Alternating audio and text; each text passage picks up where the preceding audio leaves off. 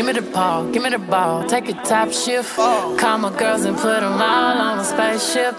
Hang one night with young, say I'll make you famous. Hey. Have you ever seen the stage going ape shit?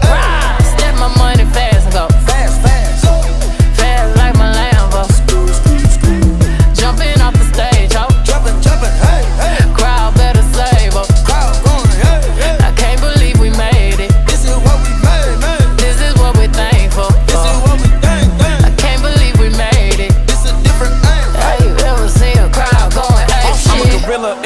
fucking coop, finna pull up in the zoo. I'm like Chief Keef Meat Rafiki, who been lying king to you? Pocket watch it like kangaroos. Tell these clowns we ain't amused. Nana clips for that monkey business. 4-5 got change for you. Motorcades when we came through. Presidential with the planes too. When better get you with the residential. Undefeated with the cane too. I said no to the Super Bowl. You need me, I don't need you. Every night we in the end zone. Tell the NFL we in stadiums too. Last night was a fucking zoo. Stage diving in a pool of people. Ran through Liverpool like a fucking beetle. Smoking Gorilla glue like it's fucking legal. Tell the Grammys fuck that O for A shit. Have you ever seen a crowd going ape shit? Yo, what's up? What's up? This is Chris Williams. And this is Jonathan Muhammad. Man, it's been a while since we did this. Yes. Since we did the opinion and Yes. facts. We had some some some busy, busy weeks enjoying the summer, but goddamn. Man, It's been it's a been lot of good. busy shit, bro. It's been a lot of topics, a lot of shit that's been going on. Uh, we, we got all types of shit. So we finna just get right into our bag. We finna get right into it. Let's go. the Jay Z. Let's just fuck it. Let's just talk about it. The Jay Z and the NFL signing, and if people don't know, um, maybe you can get them a, a, a, a rundown on what the contract and what Jay Z and the NFL is doing. It's a partnership. So we're, we're talking about uh, Hove as the, the head of Roc Nation, and Roc Nation management will be managing and advising the NFL for future endeavors as far as street community and social injustice awareness. And not only that, uh, we will be seeing uh, Roc Nation uh, choosing the Super Bowl performers. And as we've known from the past, those uh, uh, performances has that uh, platform to reach a broader audience. So I believe that we're going to see some um, social injustice performances quite similar to the one that his wife put on. So we got a lot, a lot a lot of backlash. We got a lot of, you know what? Let's just get into it, really, right? Right. So we got a lot of black backlash because of what the NFL did to Colin Kaepernick. Right. When he kneeled, mind you, for the people who don't think, um, or know what's going on, Colin Kaepernick, Colin Kaepernick did not kneel because of the NFL. Let, let's just get that straight. He kneel for social injustice, police brutality for African Americans and minorities, right? That's very true. Um, he proceeded to reconstruct his contract with the 49ers and you know one thing led to another he was cut or he became a free agent and since then Right. he hasn't had a job in the NFL because of the social injustice activities or activism if that's a word he's doing Just so so uh, for the record, Colin Kaepernick had uh, two years, about twenty million dollars left on his deal. He renegotiated his contract, got it down to one year, fifteen million dollars. So he got majority of his money to shorten his deal to a one year deal. He became a free agent, and that's really what his career has become. Now, from from from the aspect of social injustice, I love what Colin Kaepernick is doing. I love I think that we both do I, I I love that he we both do. is is speaking up in the various different communities. But from a football aspect, I must speak on how it will affect the position of a team and their ability and their their desire to have him on the roster. First and foremost, Colin Kaepernick was kneeling for his team that um, brought attention to his team. Now, when the calls uh, first came about, he ra- he was raising money. The the what's not spoken on enough anymore is that the San Francisco 49ers gave a million dollars towards the cause. They were in support of the, the him as a player, but it was his actions and how he chose to um, draw attention within the various cities. For example, the um the the the pig cops uh socks that he wore in Baltimore uh to represent and to bring awareness towards the police brutality for the Fidel Castro uh, shirt that he wore in Miami. That that community being um, um, so many, I would say forty, maybe even a higher percentage of Cuban uh, descent people, and and you're um, you know wearing the Fidel Castro shirt, which is offensive to a lot of people of that culture. So you can see how teams are wary because they're not only thinking of what are you going to do when you come to my city, but if we sign you, what are you going to do when you go to another? So my thing is, it's like, come on, like let, let, us keep it hundred percent. These teams was blackballing Colin Kaepernick, like Without they a doubt. they was blackballing him. Uh, I don't give a look. It's rapists on NFL teams. It's fucking uh, racists on NFL teams. It's Talk so much. it. It's so much uh, distractions that NFL teams have that Colin Kaepernick doing doing those things with his coat, uh, with his clothing shouldn't have even mattered because of the simple fact they have more. They got more worries. They got women, woman beaters on teams, all types, dope heads on teams, all types of shit. My thing is with Colin Kaepernick, um, people are saying this. This was my thing with Colin Kaepernick, right? He he he got a settlement from the end of NFL, undisclosed settlement, right? And um, him and Eric Reid, who now plays for the Panthers, he was a free agent. He was kneeling with, he was one of the first players with the 49ers to start kneeling with Colin Kaepernick. He now plays for the Panthers, right? And they both got an undisclosed amount. My thing is, and I want to ask you this question, and, and maybe you can help me understand because I, I for one, I'm not mad that Jay Z signed the contract, and I don't understand why people are bashing him. People saying, "Oh, it's the injustice part because he attacked the NFL." Right? My thing is, Colin Kaepernick attacked the NFL shield, you know, saying he got blackballed by them, right? But he still wants to play for them. Eric Reid said Colin Kaepernick Eric Reid said Colin Kaepernick was getting blackballed, but he still plays for the NFL. It's so what's wrong with Jay Z saying, you know what, I'm gonna try a different approach. I know I had my judgment on the NFL, but let me try a different approach and try to see if I can actually change this within because he is also has a partnership for social injustice, you know, pairing with the NFL to bring awareness to social injustice. So why are people backlash? Why are people saying he a sellout? Why do you think people saying that? Why you think people calling him Uncle Tom? I see all types of shit. Well, I, I think it's just people are reading in the headlines and they're simply seeing Jay Z strikes deal with NFL, and they're jumping to their conclusions on, um, on, on they're jumping to conclusions on feelings based on the headlines. Now the situation is is is this: Jay Z is managing he is managing the NFL to prevent future situations like this. The NFL is trying to be ahead of the curve. So, you know what I'm saying? We have to allow Jay to step in there and to make the change. Now, the statement that he said was very powerful. You need me, I don't need you. They've turned to him. There is no headline where you will see Jay Z works for the NFL. They've reached a partnership. Yeah, they, they they reached a partnership. Man, it's crazy. People saying, you know, he should have waited till Colin Kaepernick got a got a job and all this. Well, I wanted to play the clip real quick, just real fast. It's like a three minute clip, whatever. I might cut it a little short. I want y'all to play the clip. Charlemagne the God and a couple people asked him a question at the NFL press conference when he signed that deal. So let me bring this clip up real quick. the biggest issue people have is they want to know how you could partner with the league on social justice when Colin Kaepernick, who brought it to the attention of the masses by peacefully protesting against social injustices, is still out of a job.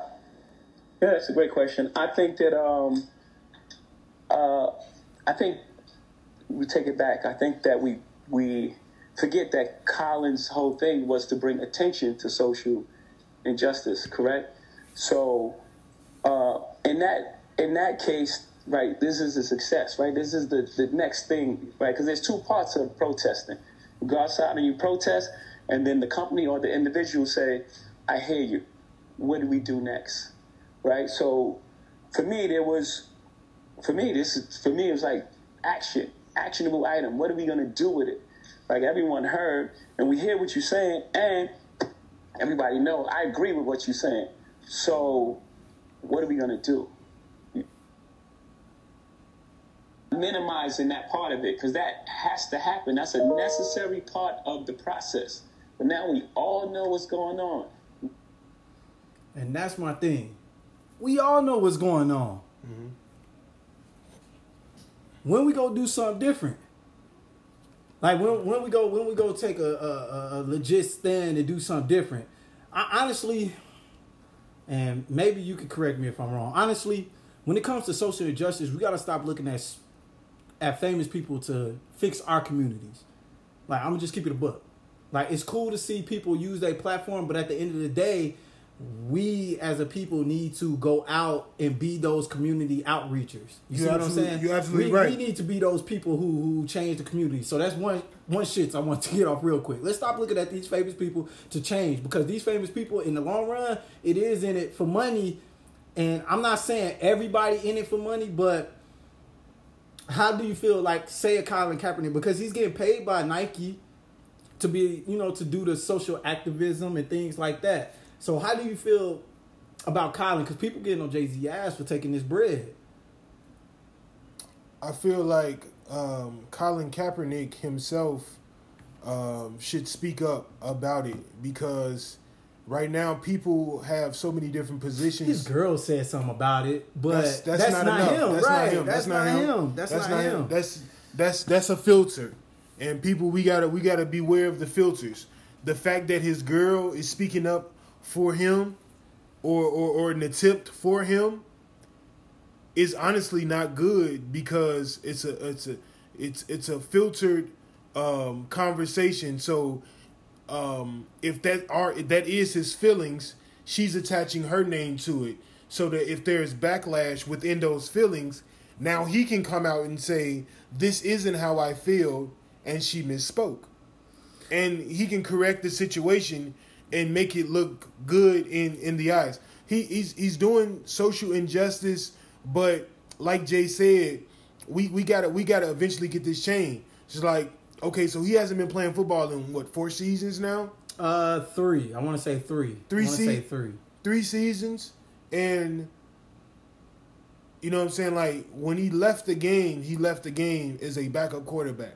He was a he was a starter. He was their backup quarterback. Who was starting over him? Um, Nate Davis. No, he was starting, bro. But you talking about when The, he this last year about- with the team, he got benched.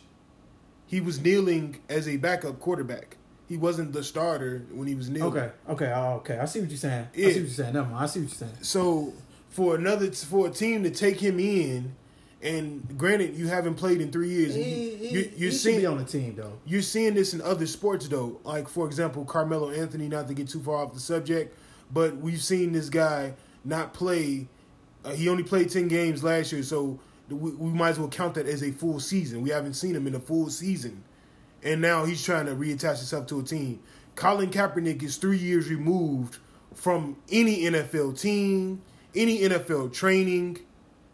It's it's a tough comeback. And, and it's hard when you take an undisclosed settlement and you know. I wish. Ka- Okay, let me get this out, and you can say what how you think. This is how I think. I do wish Colin Kaepernick was on the team because he's better than fucking Nate Peterman. Like he's better than Nathan Peterman, who plays for the Oakland Raiders. He's better than him, right? Right. E- even three years removed, I still would take Colin Kaepernick over Nathan Peterman.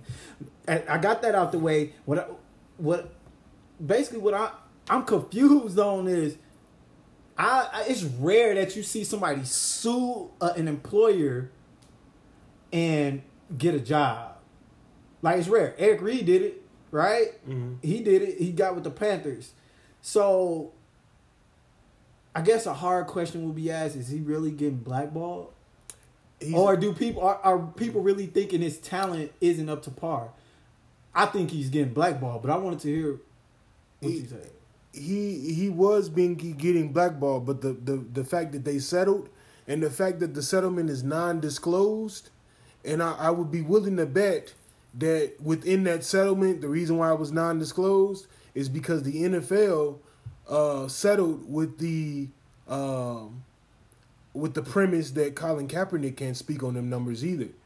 Because if the dollar amount gets out there for how much they settled for, I've never seen the dollar amount. Have you? I've never seen the dollar amount either. But if it gets out there that it's a Just just Let's- hypothetically speak. let's Yeah. just call it a contract, a NFL contract, the type of money that he would make if he would play. if he missed out on those years. Right. Right. Let's just say, okay, so um, he turned down uh, American Football League contract for like twenty million dollars. So let's just say it's more than that because it had to be good money for you to turn down good money. True. Just just thinking about it from that aspect. So he got paid a significant amount, and because you sued the NFL, the NFL is run by a board of governors, and those governs are the that's the new word for owners, because that is considered a slave terminology word. They have a board of governors. So if you're suing the NFL, you just sued the 32 guys or gals or families that own these teams, and now you're saying, hey, you guys just gave me money, and now I want you to give me more money so I can play with one of you guys. Oh, and by the way, moving forward, if you decide that I come in and I don't play very good or I'm causing too much attention and you cut me, now you become my new San Francisco 49ers. Not necessarily, because if a team brought him in and was like, "Okay, you playing bad. We we seen the tape. Say he, he come in. Say if he got signed before the preseason start, right? Mm-hmm. And he came in, he was playing bad, and a team cut him. Now teams could be like, "See, we gave him an opportunity. He they wouldn't be the 49ers. What they would be like is look at the game tape. So you know what I mean? Like they'd be like, look at the game tape. He threw for fifty percent, and you know he had bad. He had a bad four games during the preseason stretch. I don't think they will become the new 49ers. This is my whole thing about it. Me and you had this on private conversations. Is Colin Kaepernick bigger as a social activist than he is a quarterback? And I think he's playing towards the so- social activism more than he is towards being a quarterback.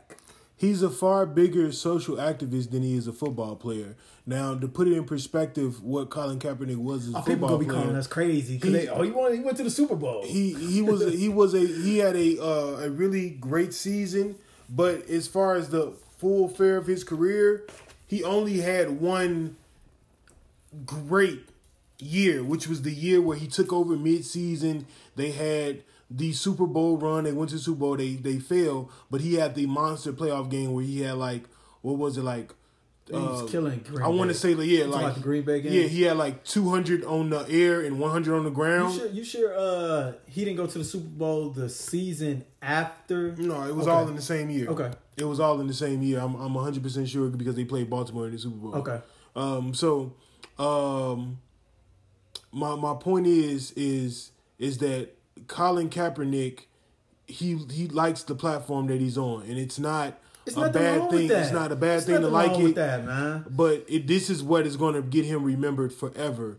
Whereas a football player, people are going to remember Colin Kaepernick as a come and go scrambler.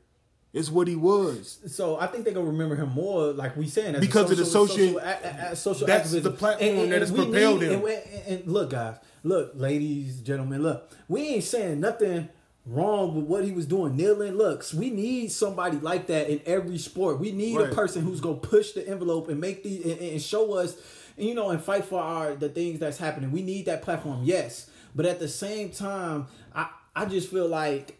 And that's what I I mean. just, and, I just feel like I don't get why people bashing Jay Z. Like, give him time. Give him. But- it's all time and opportunity. on on Cap though, that's what I'm Oh. trying to say. He was a backup quarterback when he left But the but, game. But was they? But this is my this is my thing that I keep saying on social media. You niggas is wild. People is actually saying Jay Z should have waited because he shitted on the NFL for them not giving Colin Kaepernick an opportunity. Right? This is my thing. Hold on. This is what Jay said, and, and, and I'm gonna try to find that because he didn't. I didn't finish the whole fucking clip.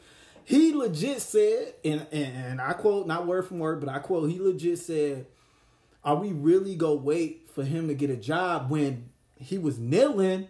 It wasn't because of the NFL. People keep telling me, you know, like Chris, it was for injustice. I know this. I understand it. Why do I have to wait to make a move in order? Why do I have to wait for Colin Kaepernick to get a job in order for me to make a move about social injustice? If that's what Jay really doing, because we don't really know what he's doing until he does it. It's only been a day in since he signed those papers. Okay, okay. let, me say this: Colin Kaepernick wants the platform of the NFL to do, to to to to have his platform to speak and use that social injustice. He's had opportunities to play. The XFL's restrictions on playing is that you can't be any type of felon. You can't have any type of um, sexual, domestic violence background to play in the XFL. You talking about him? He has- playing football. to play football because he would have a platform. he want to play in the NFL. He wants to because he wants the grandest platform to my thing is if you want to be a let me- hold social injustice activist and you want to be a football player accept the stage that you can get so that you can have a platform to speak and to play because that's what you want to do So let me ask you this, because this this funny. Is he using the NFL? In a way, yes, because let me tell you what's going to happen if Colin Kaepernick gets an NFL job. Because I keep saying this for a reason. He left the game as a backup quarterback. So let's just say Colin Kaepernick gets invited back. He plays in the NFL again. And then that team cuts him. Now we're going to hear backlash about that team cutting him for whatever reasons they cut him for. And here's why. They, they ain't gonna get no backlash. Here's why, bro. Get no backlash. He's a famous athlete. I say I say this much. Hold on, hold on. I say this much, and I'm gonna let you get back in your back. They won't get backlash. This is what happened. If they sign, say if Miami signs, say just I'm just naming a trash Go team ahead. with a quarterback. I know Josh Rosen there, but I'm just naming a, a team that got not a good, not so good quarterback. Okay, Miami. He go to Miami. You know how many black people go buy my Miami Colin Kaepernick jerseys? So it could play both. It could play both ways. They could legit get people to to to to gather around him, a following, a following of African Americans and minorities and people that believe in his people like me that believe in his social activism will want to buy a Colin Kaepernick jersey and to see him maybe take over and play. Now, now, say if he do play, that's why I said preseason. Say if he get in like a couple games, right? Mm-hmm. And he's trash, Mm-hmm. like just downright trash, mm-hmm. like Nathan Peterman trash, mm-hmm. and they cut him. I don't think they get backlash. I think people say Miami. Look, look. I, Miami gave him a shot. I, I hope people would look at it like this. Miami say because I hypothetically speaking, Miami gave him a shot, right? He was trash, and now they they seen it. They seen the tape. Now they got rid of him. Right. What's wrong with that? Okay. You think they gonna get backlash for that? Yes. Nah, Yes. on, let bro. me tell you. Let me Nah, tell you. Let me, let me let me let me explain this. Okay. So Colin Kaepernick. First of all, there are black people everywhere. So no matter what team picks him up, he's gonna have the black people behind him because he's already spoke up for us and he's willing to sacrifice his career, time, energy, effort, and money for us. So we're gonna always support him no matter where he goes. And if he never plays another down in NFL, we're gonna support him. Now, with that being said, Colin Kaepernick left the game as a backup quarterback. I'm saying that again because if he gets picked up and it don't work out, people are going to be looking at that team and giving them backlash. Here's why. In various different sports, we see players that have become celebrities beyond their game. So at one point they were superstars, and and for that one season in which they went to the Super Super Bowl, Colin Kaepernick was one of the best quarterbacks in the league. Stop it right now if you disagree. So we've seen superstars in other in other sports that people point at and they say this guy don't got it no more. Basketball, you hear Derrick Rose name being slandered a lot. My point is this: Derrick Rose keep getting contracts, and every time he gets a contract, there's a group of people that say, "Man, this guy done. His knees won't hold up." think that's a and hold on, hold on, hold on, hold on. Let me let me finish what I'm saying. Then there's a group that's saying, "Hey, this guy still got a chance. He's going. He's a Hall of Fame player. He's one of the greatest players we've ever seen. He needs to play until he's really done playing." Now with Colin Kaepernick, if Colin Kaepernick goes to any team and he doesn't make it, you're going to have a group of people saying, "Hey, this guy just needs to get another chance. He's an activist. He's a celebrity because of what he's doing outside of football. That started during the football game when he started kneeling, and now he's become bigger than what it is. So he's always going to be bigger than the game. Colin Kaepernick is bigger than the game now. Basically, what I'm saying is, do celebrities? I, and then, uh, fuck that, I am saying it. I think us as a people, we gotta start really, really trying to understand who. Not saying Colin Kaepernick. Not hold on. Not saying Colin Kaepernick is not a real social activist. I believe he is. I believe he really kneeled for the right purposes, and I believe you know that was his end of all mm-hmm. to show us about police brutality and justice to African Americans in America, right? Mm-hmm. My thing is, but he still, you still got to use something to be able to show your platform. Right. He's using the NFL, bro. he is Like you- Jay, and that's my that's my whole thing. Why Jay Z can't use the NFL? Eric Reid plays for a fucking NFL team. So why? What's the point of Jay? They all all three have dissed the NFL. right. It never was about though a job, right? It was about injustice. So what, what's wrong with Jay saying, "I'm going to, I'm going to join them and try to make a difference with them." Like that. That's my all know it all. I, I, I still All right, don't. so so people, let me tell you what I believe Jay is going to get out of this situation by doing this deal. there we go. Number one, I definitely feel like he's going to get into the communities. Of course, he's going to start in New York. That's his community. Everybody's going to take care of home first. Then he's going to spread abroad, and you're going to see them in cities that are, of course, NFL teams. Now, the teams that he has spoken out on, speaking of Colin Kaepernick, are some of the same cities in which he's wore he wore the Fidel Castro shirt in Miami. He wore the pig cops socks in Baltimore. So because those are NFL cities, Jay's going to be able to get in those cities, and we're going to see what he does with that. Um, and and and and he's going to be managing the NFL and advising the NFL from preventing future situations in which the league is distanced from its players, which is from um, uh, majority black. Eighty-five percent, I think. Yes. yeah, it's a yes. big percentage. So so you're gonna see more togetherness there. hopefully, And- and hopefully, It no. hopefully, No, no, no. no, because we don't know what he's gonna do. No, I can't speak we on what know the power of Hove, bro. bro. Hove Okay. will bridge the gap. so- this generation of players that's in the league look up to So, so so this this is my thing. I don't know what he's gonna do. I want to hold. I always when it first came out, and people saying, "Oh, he a sellout," or people saying, "Y'all just you know he not a sellout." All I said was, I want to wait and see. Because we don't really know what he's going to do with this platform. I don't know. I do know that he manages the NFL for mm-hmm. performances and for his artists, et cetera, Super Bowl, et cetera, et cetera. And he's also in a social injustice commitment to help the NFL, you know, shine a light on it and change their ways. after after Jay, I don't know what he's going to do. I believe he's going to help communities because the uh, a lot of the cities that are within the NFL have horrible communities attached to them. Like we we They do. You know what I'm saying? And uh, he's going to get. I believe that that's what this partnership is going to help. Now, how this is going to help Jay financially in the long run is this: when when we see these players getting into trouble in the NFL and they need guidance, they need new management. The NFL, the NFL will now become the funnel system for Roc Nation Sports. Anytime that they get in trouble, they're going to say, "Look, you need to change your image.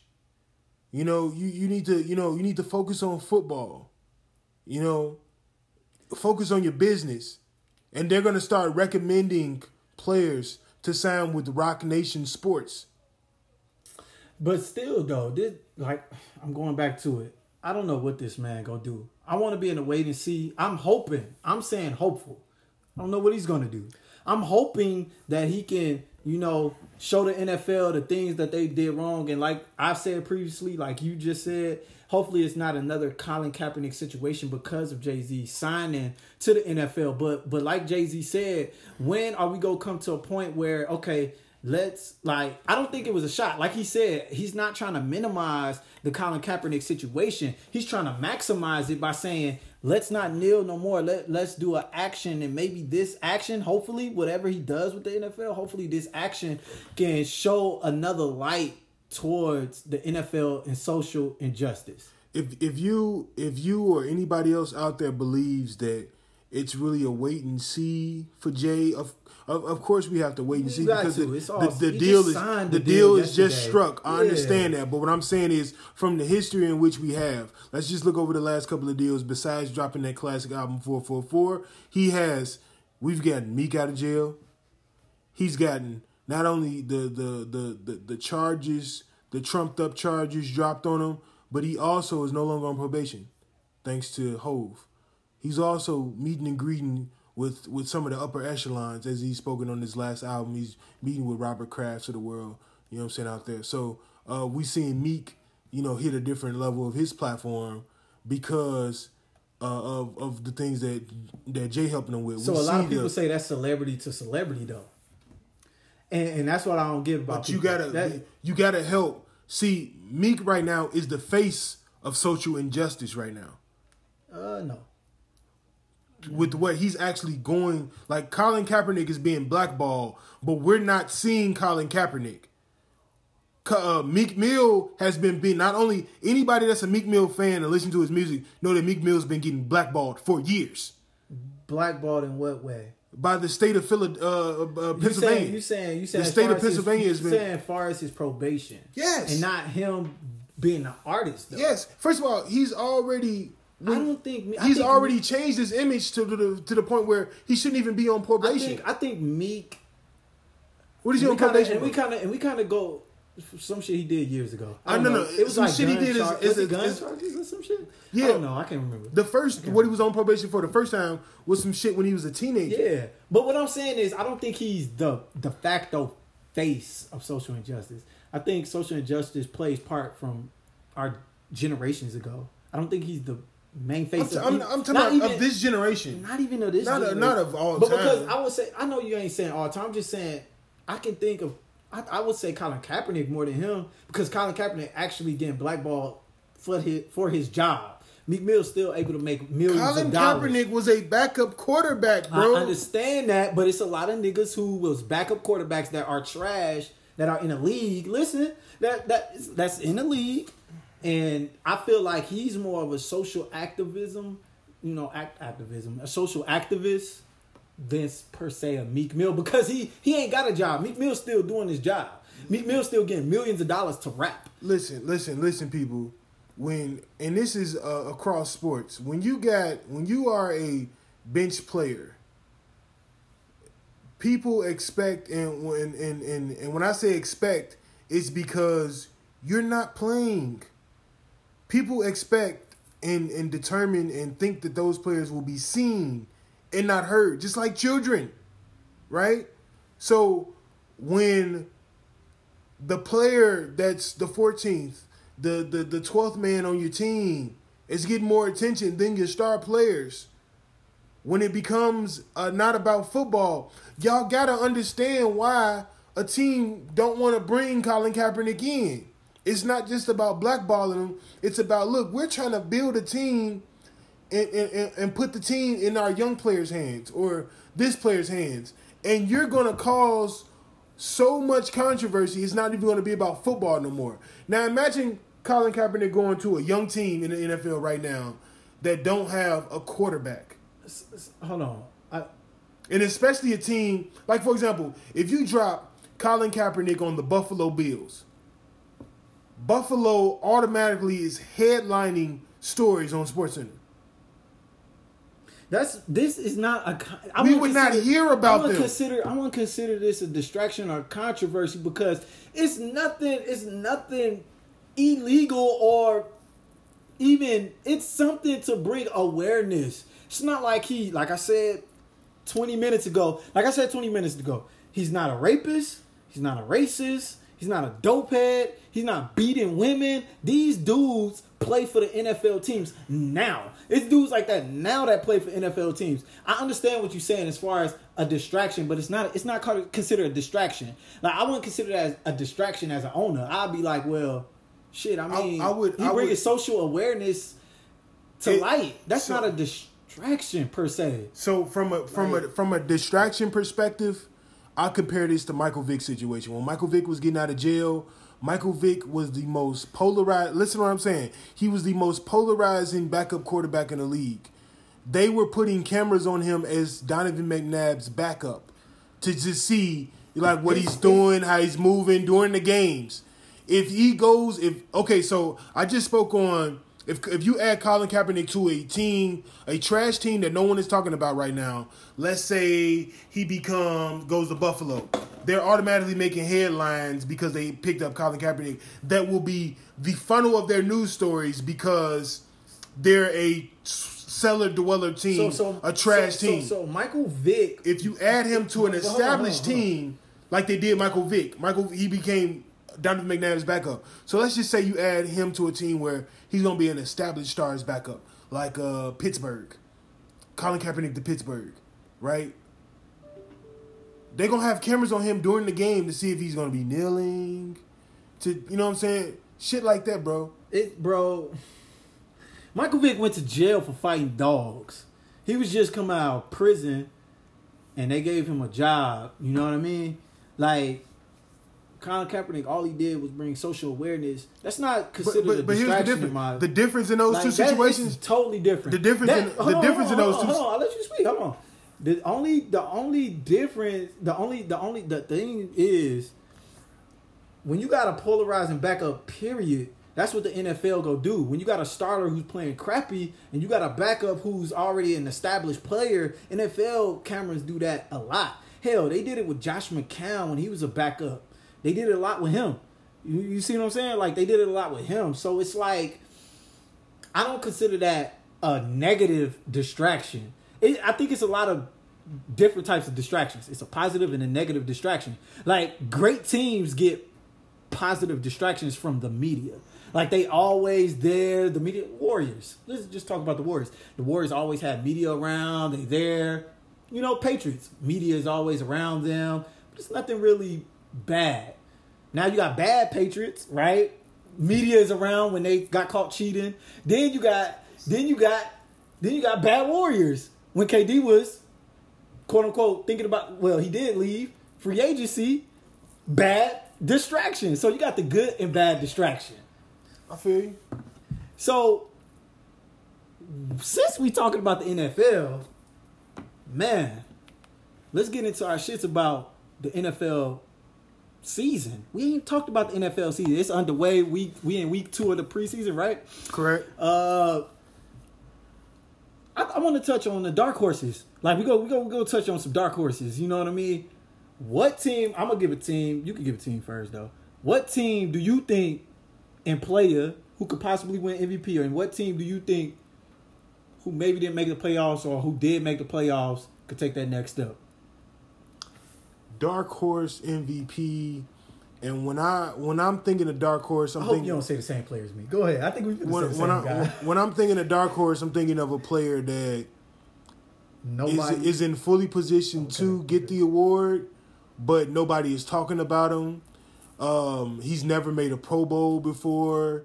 He's, you know what I'm saying, it's totally under the radar. We're about to see this player take a a a complete next level step in his career. My pick is going to be Deshaun Watson. I hate you. I hate I hate you. Now I gotta pick somebody different. I hate you. I feel hate like- you, bro. Did he make the Pro, Pro Bowl last year? Uh, he might. Uh, it might be. So correct me if I'm wrong with that. I he might have got his first Pro Bowl maybe last year. But as far as let's keep it a buck, as far as being the upper echelon, a top five, if you consider him a top quarterback, you got him in the bottom half of your top ten, or maybe at the early part of your top fifteen. So he got one Pro Bowl last year. Right, right, Yeah, right. yeah, yeah. So, so um, now and and what's got me playing into that is the division. We, we you know, um, his division. That division gonna be sneaky, bro. We got we got the Texans, we got the Titans, we got the Colts, and we got the Jaguars. Jaguar all can make the playoffs. I disagree. Bro, oh, hold on, hold on. Titans was decent last year. They had a couple injuries that kind of they was playing good. They was Colts are gonna be better now. Andrew Luck, get healthy, my homie. Like get healthy. You've Yep. been having these nagging little injuries. Get healthy. Don't play this preseason. Get healthy. They can go to the playoffs. They can be a sneaky good team. Right, right. But we And gonna the Jags got Nick Foles. They they they nice. We gonna definitely get to the AFC. Uh, what was that? That's the AFC South on yeah, their Yeah, time. that's the South. Yeah, but um, yeah. So, but my award winner though, my MVP pick, if I had to um pick a player Sean Watson. Today, I'm, I mean, no, that's my dark horse. That's your dark horse. that's so, that's my dark horse. so you you don't think you gonna win it though? No, I don't think he's Okay, gonna win it. If I gotta put my money on the line with a particular player, I would have to go with um the bad man that he is, Aaron Rodgers. I just feel like he he's being counted out. He's in a new system. He's got a lot of pressure as far as um new changes. This is his second head coach ever.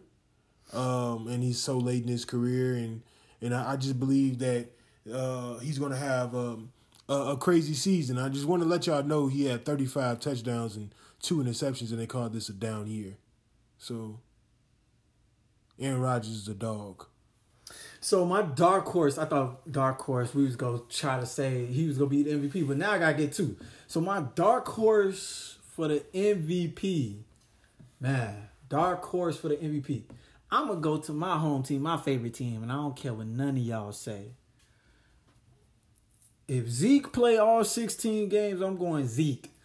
I said it. I'm going Ezekiel Elliott to win, possibly win MVP. If he plays all 60 games. If he missed two games, I'm not going Zeke. Just I'm not going Zeke. But if he plays all 16 games, I think Zeke will have a brick year. Offensive line, they got Cooper for the whole full year. Now they got Randall Cobb. So they got pieces. Now they can't put eight in the box. You got still got Dak Prescott. We go touch on the Cowboys later. They do got a little trouble, but if he if they if he signs his contract, comes on, play all 16 games, I think Zeke can win MVP. That's my dark horse. Right, right, right. So, breaking news. So, Philip Rivers has decided to play out the final year of his contract. Now, with that is so much to unpack as far as the future of the Chargers because Oh, they give him we've already seen that Melvin Gordon has demanded a trade. So now we have a running back demanding a trade. Your star running back. You've got your franchise quarterback who, let's just say, if Philip Rivers plays out this year and he goes into free agency, he's going to get the bag. As a even as a even as an elder statesman in this league, he's going to get the bag because he's uh, so much of an improvement over other players. How much would you pay him? He's about uh he's about what, 37, How much 38 would you years a old. 37 year old quarterback? Now the Chargers go keep him because they already said that they want to sign him to a new deal, so they go keep him. If I'm if I'm the Chargers or any other team, I'm looking to get him in on a, probably like a three year deal, and um I wouldn't mind paying him twenty to twenty five million dollars a year. I think the Chargers go give him 30 a year. I really do for some reason. I think they go give him a bye bye pardon gift. Here go two years, maybe close, like you said, 25 ish, 30. I think they, that's what they go do. They go resign him. He's not going nowhere. He ain't going nowhere. He he invested all that time with San Diego. San Diego has no backup that I know of. I don't know. Do you know Geno Smith is the backup still, right? But here's the thing, They bro. come on, bro. They Here's the thing, though, bro. they not letting him go. It will He gonna retire allow Charger. It will allow Philip Rivers to do a power move. See, either they're going to be getting someone in, so he to play out this contract, and now at the deadline they're to be making trades to try to get players to come in to appease Philip Rivers to sign that long term deal, or he's to become a free agent and he's to have a similar situation to a lower level degree as we just saw Kawhi Leonard doing basketball, in which look, I'm going to to the team that's built built up. And I guess the, the best way to say it would be similar to a Peyton Manning situation. Peyton Manning became a free agent, uh, and he was a you know he could choose his team, and he went to the best uh, situation and was able to get a championship out of it. So I think Philip Rivers uh, could get his ring chase on if uh, the season don't pan out too well.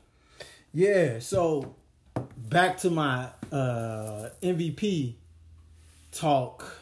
That was cool with Philip Rivers. Like I said, I think he's gonna stay a Charger. I do too. Yeah, he's gonna stay a Charger. But back uh, to my MVP talk. Um, I gave you my dark horse, which was Ezekiel Elliott. I think the Cowboys go take the next step if he plays all 16 games. Now, if he don't play all 16 games, the MVP I got, I think. Oh, this is hard because I think this NFL kind of has a lot of parity to the NBA. We don't really. The NFL is wide open. Do you agree with me? It's wide open this year. Like I can't think of really two. It's always wide open because of the season. Do you think so? Yeah, it's never a year where we got definitive. But we always think the Patriots go go. Well, that's because of Now, the, now the- we don't know. That's because of the trashiness of the division. Well, Um, they, they speaking they, of divisions, they division. I they division is different from their conference, but Right. back to the like. Uh, they play in the trashiest division in the entire league. yeah, but back to my MVP statement. I think I'm going to probably go with. I, you know what? I, I I really see Cam having a good season. I really do. I really think Cam gonna have a good season. I think the Panthers gonna be a sneaky good. I think he can get a lot of rushing yards on the ground. They added some weapons. They got Curtis Samuel at wide receiver, and you know he he's a speedster. I, I really think Cam Newton got a good shot at possibly uh, regaining. You know, coming off a so- shoulder injury, regaining that that MVP talk. If he won another MVP, that'd be crazy. I'm gonna go with another long shot. I'm gonna go with Cam Newton to win MVP. So Cam is your pick, and Dark horse is Ezekiel Elliott. Right, right, right. All right, uh, so let's get into the division previews, man. Like we've been talking about these. Let's break these divisions down. If you don't mind, you know, let's start with the AFC North. Um, of course, my favorite team is the Baltimore Ravens. Uh, you got the Pittsburgh Steelers. You got the um, Cincinnati Bengals, and then you got the the hype machine of the offseason without a shot of a doubt. You got the Cleveland Browns. How do you see this division playing out before I speak my biased love for Yeah, my team? You're biased because you really think the Ravens going to the playoffs. Um, I got, I got, oh, I got the Browns. I, you know what? I'm gonna try to guess their records. I, I haven't really looked at each team's schedule yet, so I'm gonna just uh, say on paper, looking at their teams because I've seen all the roster moves, and I got the Browns winning the division, right?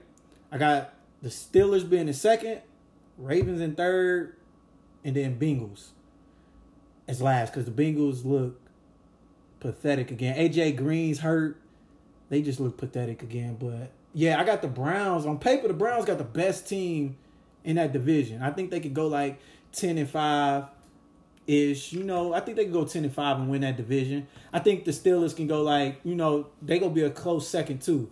The Steelers and Browns gonna be fighting. I think for that division title for the AFC North. All right, so for me myself personally, um, I'm gonna start out at the bottom. Number four, we got the Cincinnati Bengals. This is gonna be America's news punching bag. We're gonna be beating the shit out of them all year round. All of these teams are gonna be pouncing on them. I actually see them going 0 for six in the division. They're gonna get their ass kicked this year. Then I'm going to shock the world here, and I'm to say the Cincinnati, uh, the, the Cleveland Browns are going to get off to a rocky start, which will be tumultuous all season. This is going to be the hype machine, similar to the Philadelphia Eagles dream team, in my opinion. This roster is amazing. It's smacking on paper, but it's not about to come together the way that people uh, think it is, and here's why. My two and my one. The the the the veteran leadership, the the stability in the locker room and the organizations of my two teams, which I'm going with the number two is going to be the Pittsburgh Steelers in that division, and the number one team is going to be the reigning division champs, the Baltimore Ravens, because we're going to build a team from from the draft, like just like we always have. So you saying they gonna win the division this year, yes, sir. bro? You been biased as fuck, which is cool because I'm a Cowboys fan, so I understand, bro. This Name me, name me. this name- division this division Uh-huh. won't have like a team that, that's going to win a lot of games because it's going to be so spread out. So we're we're talking about I'm talking about a 9 to 10 win division winner. I just picked the Browns to win ten and five Yeah. to win that division, right? Yeah. That's what I said on paper. I can see them. I looked at now. I looked at their schedule. I think they go ten and five if healthy. If somebody get hurt, uh, you know, I don't know. If Baker Mayfield go down, then everything changes, right? My thing is the Ravens. Okay, I like Lamar Jackson. So if y'all, you know, me and my homie, we have these private discussions. I told you how many times I've liked Lamar Jackson. I said y'all got a steal at the end of the draft, and I said I was jealous that y'all got Lamar Jackson when y'all drafted him. I was because in college he was killing. He exciting. He's this generation. He can be. I'm not gonna call him that. He can be this generation's as far as electrifying on the field. Michael Vick, right? Mm-hmm. Okay, so like my thing is though with the Ravens, they don't have a great team. They got decent players, but they don't have a great team. That offense isn't all that. We don't know how his offensive weapons gonna be outside of Mark Ingram. You got Goodwin, the rookie wide receiver, but we don't know how good he's gonna be until we see him in the NFL, right? Right. We y'all just lost y'all best cornerback and mm-hmm. Tavon Young. Y'all just lost him today, right? He, he, I, I don't know if he tore something in his knee or a hamstring, something. He's out for the year Right. bro, y'all in that building stage. Now, I respect Baltimore organization. Y'all got look. I know I talk shit to you because you my boy about Baltimore, but let, let, I'm gonna be honest for once. Mm-hmm. I'm gonna be honest. I'm gonna stop talking out of my ass for once and be honest. Baltimore probably got one of the best organizations in the NFL. I know we do. Right, right, okay. I, I like y'all organization, right? Because of my turmoil organization, right? Mm-hmm. Cowboys. But anyway, I I just think y'all don't have the pieces. Y'all grow y'all growing. Y'all growing the pieces.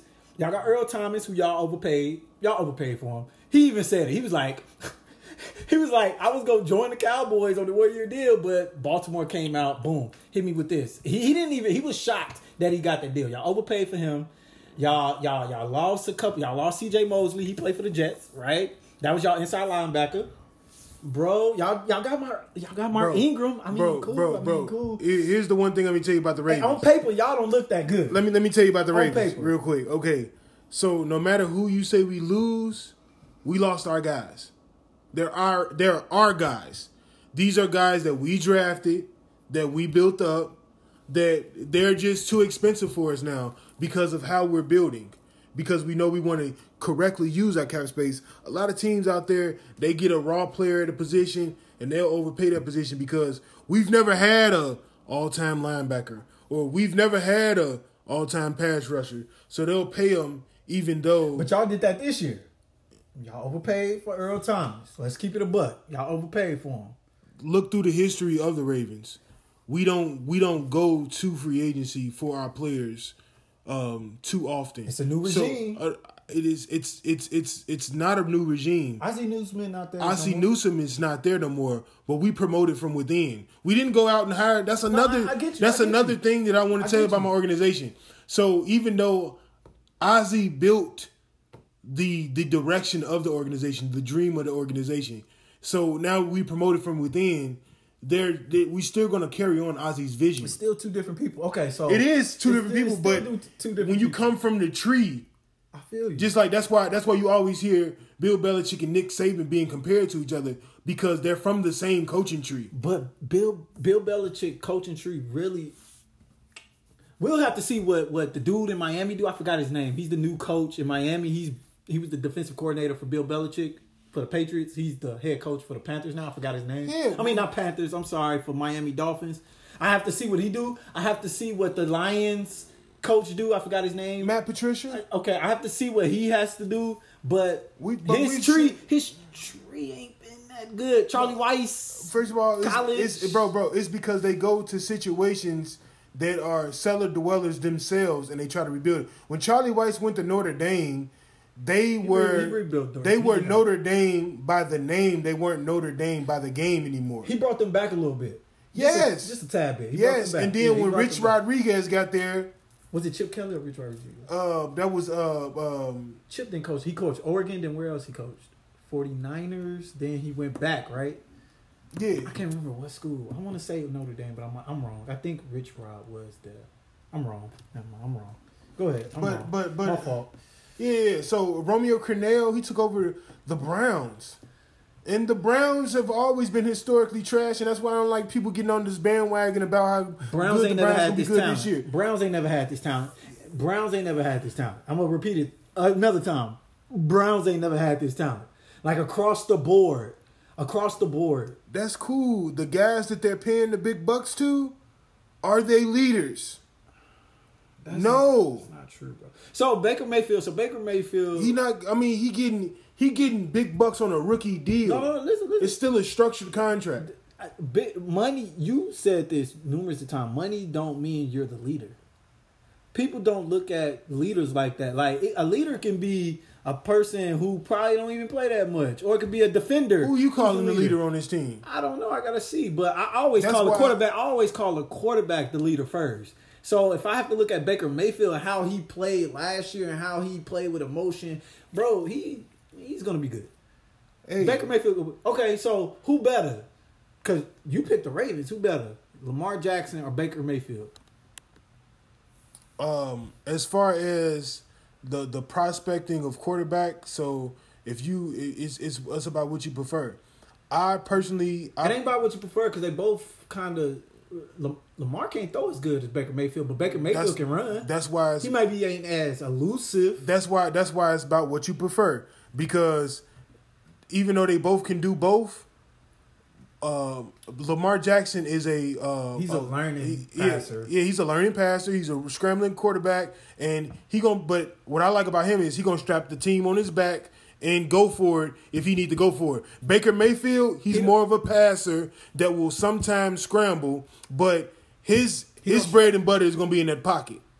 Right. So my thing is, who's better? Because who would you take? You on the draft right now? Who would you take? Baker Mayfield? Because they both young. They both young. But who you would you, take? comparing a you comparing a pocket quarterback So, but they still to at the end a scrambling quarterback. at the end of the It day, depends on what. Lamar Jackson year I'm getting. Just like it is with Cam Newton. Cam Newton is one of the best players in the league. But are we getting eight rushing TDs, Cam Newton? Because if I'm getting eight rushing TDs, Cam Newton, now I got one of the best players in the league. Period. Just answer, But if just it, so, it depends on it depends on how great of a season Lamar Jackson is having. Who- answer the question though. Like, who's better? Like, if you ask me who's better, Chris, Aaron Rodgers or Cam Newton, I'm gonna say Aaron Rodgers. I don't give a fuck who scramble or who don't. I'm looking at the player. Who's better? Lamar Jackson is to have a better career. So you would drive Lamar Jackson over Baker Mayfield? That's not what I'm saying. I was just saying Lamar Jackson gonna have a better career. If he I'm had saying, the better- I'm saying Lamar Jackson is gonna have a better career because he's in a better situation now. If he would have got drafted, how was he in a better situation? if he would have got because he's on the He Ravens have. and he, hold they, he's hold on the Browns. hold on. Hold on, The Browns on. have been historically Brown- bad managed. Bro, it's been a lot of teams have been historically bad, bad Managed- managed bad. They don't look bad managed right now. They making good moves on paper. On, pa- Bro- on bro. paper, they making good moves. They have a way better team on paper than the Baltimore let me Ravens. ask you. Let me ask you this. How bro. is he in? The, wait, wait, wait. How is he in a better situation? I'm, I'm gonna tell you. I'm gonna tell you. Okay, I'm gonna tell you this. In the, you've been watching football a long time. Yeah. In the in the history of the football that you've been watching, have you ever seen a superstar team put together, or what will people would be considered a superstar team on paper, being led by a rookie head coach? Go. I'm gonna tell you about the bad management I'm seeing, bro. Bro, this the thing. So I feel like didn't he coach last year when they fired the coach? Didn't he coach the last few games? I might be wrong, but I think he did. I'm not 100% sure. Is Tom Coughlin a Hall of Famer to you? Yes. Odell didn't listen. Is McAdoo a good coach to This you? the thi- this is he a good on, coach on, to you? No. I don't think he's a good No. coach. This the thing. This the thing with Tom Coughlin. You saying He ain't listen to him either. This the thing. He got traded to a team that he has now. I think this plays a big role with players. Him and Jarvis Landry are very close. They played on LSU together. Hear me out. They played on LSU together. He wanted to get traded. He wanted to leave New York. Now that he's in Cleveland with a team around him, they hold on. They got Kareem Hunt coming back. They got Nick Chubb who ran for a thousand yards in a shortened season. They got a great team. They got a decent Bro. defense, Bro, bro. You, I think, I think you're trying to reach to to say Kareem Hunt won't be back till week nine. They still got Nick Chubb. I, I, he's he's a good running back. Yeah, yeah. But what I'm trying to say is, bro, is that this team is going to rely on a superstar wide receiver because he is the best player on the team. Just so y'all don't get it confused about what I'm saying. Odell is raw. top five wide receiver, the best player on the Browns, but he is the undisputed leader now as far as the bag that you're getting paid. We're looking He's at you leader, to lead. He they they they To look at- lead. No, they, no. They look at him to to to, to lead by example. Lead by- not- yeah, but yeah, yeah. That's He a go- that's a leader though. he go yeah that's a leader, but at the same time, I think it's players on that team that's a little bit more vocal and a little bit more leadership like. They looking for him to produce. So like lead by example don't mean like they just looking for him to stay out. Don't do no crazy shit by fighting the fucking net on the side on the fucking sideline. Right. Number one, like just play the game, get your 80 to 90 to 100 catches, whatever the case may be, a thousand plus receiving yards, seven plus touchdowns, stay out of trouble, do your job. I think it's other players on that team who's going to help them lead. Now, do you even want to waste time on the fucking Bengals? Uh, bro, they the Bengals are gonna get destroyed. I already said what, what, what I had to Oh say about soul, them. do you wanna Bro, waste time They going they going Hey. 0 for six in that division. Oh my God. They they gonna get destroyed no, no, this no, year. No, no, no. They gonna have one. They gonna have one lucky win. Bro, bro, bro, they're gonna be in contention for the number one pick in the league. Let's call it what it is, hey, bro. Hey, man, we gonna hit y'all back up with some more division talk after this quick break. What's up? What's up? What's up? Let's get back into it. We just left from talking about the AFC North. Now let's get into another division in the NFL, and we go get into the NFC East. My Dallas Cowboys, Zeke Zeke, Cooper, Dak, 2019 triplets, Troy Aikman, Michael Irvin, Emmitt Smith, our version, my kids' version, I guess, since I'm almost 30. You know what? I'm, I'm gonna talk about my my division. Well, my Cowboys division first. You know, my Cowboys. This is how I got it planned out. Fuck all you. First of all, fuck all you Cowboys haters. I see all the memes y'all be tagging me in. I see it all. But when we come into the playoffs and possibly win a Super Bowl, y'all go be talking so. Y'all, what y'all gonna say then? What y'all gonna say then?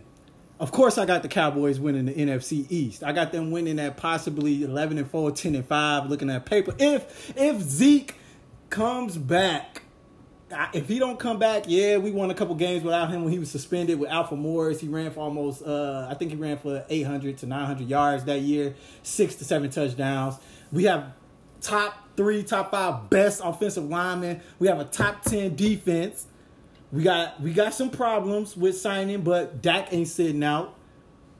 Mind you, Dak is three and one versus Carson Wentz. Three and one, and his numbers are better. And I can shoot the numbers after you get your shit, shit off, unless you want me to do it now. But I could definitely shoot the numbers that Carson Wentz. I mean that Dak Prescott is better than Carson Wentz. I could. Uh, you don't mind me shooting the numbers out? Hey, so It's your the time to so, shine. Hey, hey, it's the Cowboys' time to shine. Talk about- it's the Cowboys' time to shine. I'm glad the sun is It's the shining in their direction So for the first time in 20 years. So so win.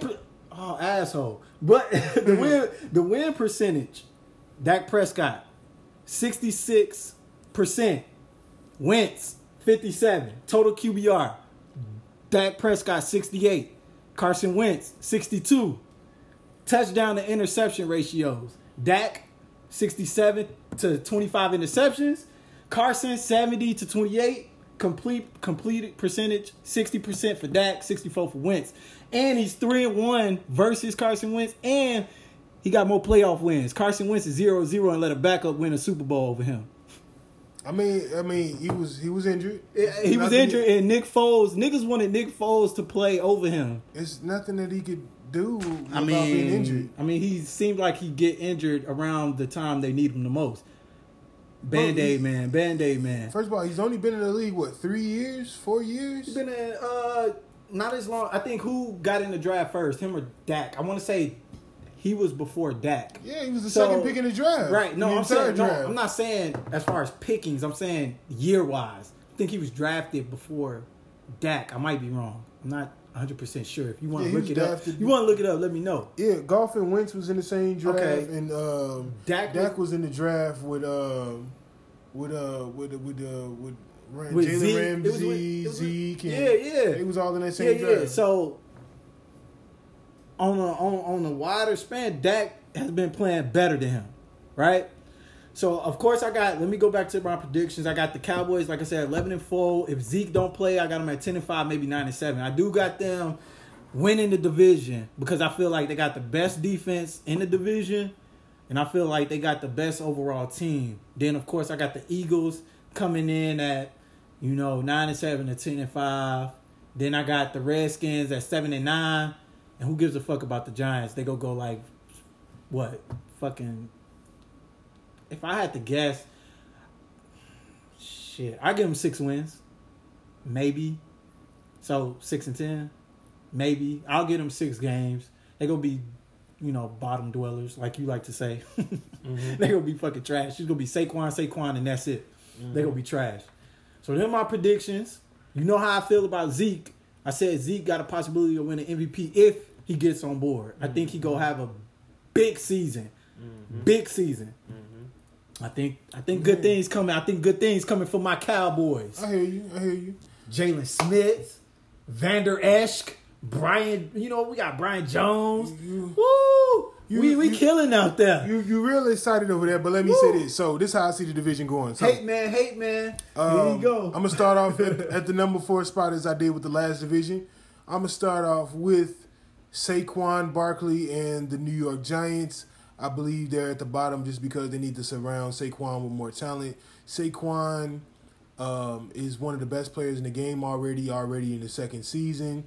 Uh, we're talking about a guy that's going to be perennially in the discussion for the rushing champ um, in the league. He's going. He's you know he's one of the best running backs. If you play fantasy football, he's going to be one of the top picks in the draft. Um, and um, this guy, I believe, is going to have a type of season this year where he's going to change the discussion on how we do MVP because he's going to have one of the all-time best seasons for a player that will not be even close to making the playoffs, and he's going to change the discussion. He will not be the MVP, but he will be in highly contention for a guy that's only going to win probably about four or five games at tops. Yeah, six is my. We talking about Saquon, right? Yeah, Six is my. Six is my. I got like- him winning about probably about four or five games, but I got him having probably a far more phenomenal monster year than you probably think he's. Yeah. I, I think I think Um, I think they go. And I, I'm I'm sorry for cutting you off, bro, but I'm gonna, I'm gonna get my shit off about Saquon. I just think that team is so bad. Like he literally has no wide receiver to help him take it off the top. I do think he go have good numbers. I think he go have like a thousand plus rushing yards, six hundred plus receiving yards, but I just don't think it's gonna be as big as what you saying. Now the the reason why I have the Redskins at three, let me make it clear. I don't think they're going to be definitive third best team over the Giants. I just think they're going to end with the better record. Um, they've they've got um, Adrian Peterson at the running back position. They got uh, more of a running back by committee, but they've got AP leading the the running back group. Um, and you're going uh, you're going to start out with Case Keenum. You're going to eventually transfer over to Dwayne Haskins. Now with the Giants situation, you're starting out with Eli Manning, and you're going to eventually transfer into Daniel Jones. So with that situation, out of the four quarterbacks uh, doing the transferring, um, I'm going to rank, uh, and this is right now. Do you want me to rank mine after yours? Yeah, because I'm yeah, pretty sure it's gonna be. This is right now, people. I'm ranking. Um, I, I believe that Dwayne Haskins is the best quarterback between the four of them right now. rookies. Uh, no, no, no. Out of the four players, the, the two quarterbacks for the Redskins and the two Okay, quarterbacks sorry, for the. Giants. Yeah, yeah, agreed, So agreed. Dwayne Haskins is the best player. Better uh, than Eli. right now. Eli is over the hill. He has been for the past two seasons. He's keeping his job for namesake, for legacy, because he's going to be a Hall of Fame quarterback and he's going to be definitely a Ring of Honor player. But he's a Hall of Fame quarterback. So Lucky that's why ass throwing. that's why he got a spot. So I'm ranking at Dwayne Haskins. Then I'm going Daniel Jones, Eli Manning, then Case Keenum. Um, if you disagree, I'm sorry. Case Keenum has never been. apologize. Case Keenum has never been anything. He's a filler.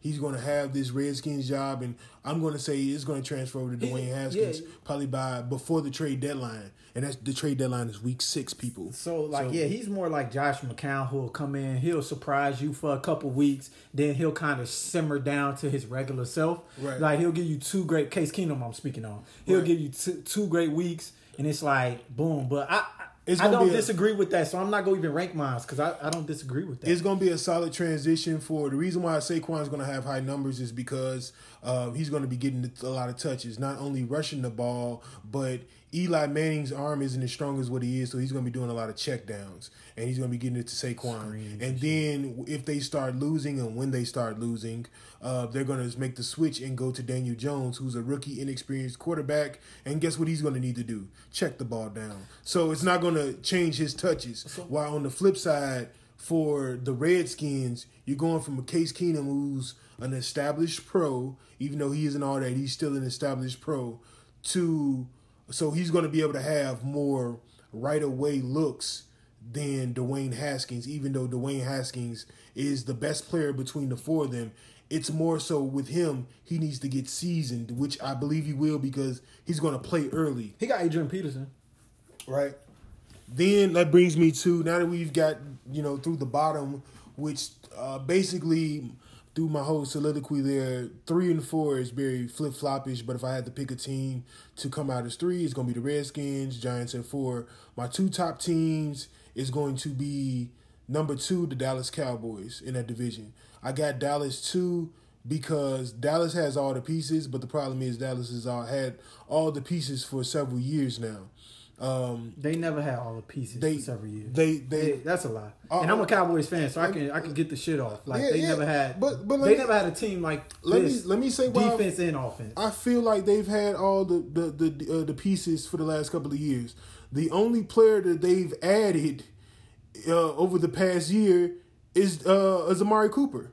They've had the defenders, the Van Eschers. You know what I'm That's saying? That's not true. Van, Vander Esch was a rookie last year. Now, hear me out. Rookie last year. Remember when we went to the draft and I said draft Jaylon Smith because Right. he gonna be a dog. He was injured. Now he came back. Now he's playing more and he's you know considered one of the top young linebackers in the game. So that team was building. Now they're all together. You got Byron Jones, who's up and coming cornerback slash safety. That team was building. They never the, the Cowboys allure is always their history. Like I'm gonna keep it a book because I'm a Cowboys fan, right? So they allure was mainly their history. Oh, I know. But but but when it comes to overall team, as far as you looking at the overall team, and then Tony Romo never had a defense like this. Never. They they teams was mainly built on the offensive side of the football. I- That's what I'm saying. They got the they got a complete team like I hear a complete you, team. but I gotta, I gotta, I gotta talk about what I see. They've, they've had Ezekiel Elliott. They've, they made a mistake the year when he was going through the legal situation and they wanted to sit him Yeah, that and was play him. dumb. And Yeah, that was They should have said, "Hey, Sit your ass down. sit down. Yeah.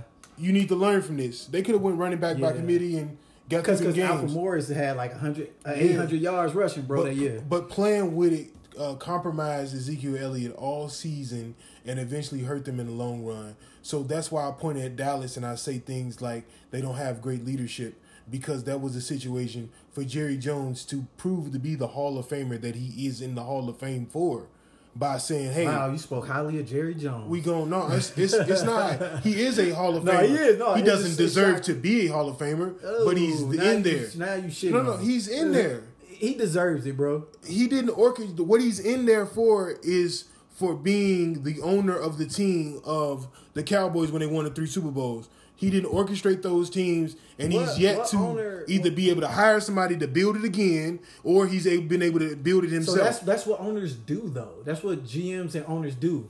So all GMs and owners, he is the GM, mind and he can't build a not- team. He's not the GM no more. Stephen, the son, is the GM now, he made that clear that he is just a voice and they talk to each other. He's made it clear. Stephen is your team now. That's why we drafted offensive linemen when people told us not to, and I'm glad that Stephen said, "Hey, don't take Johnny Manziel.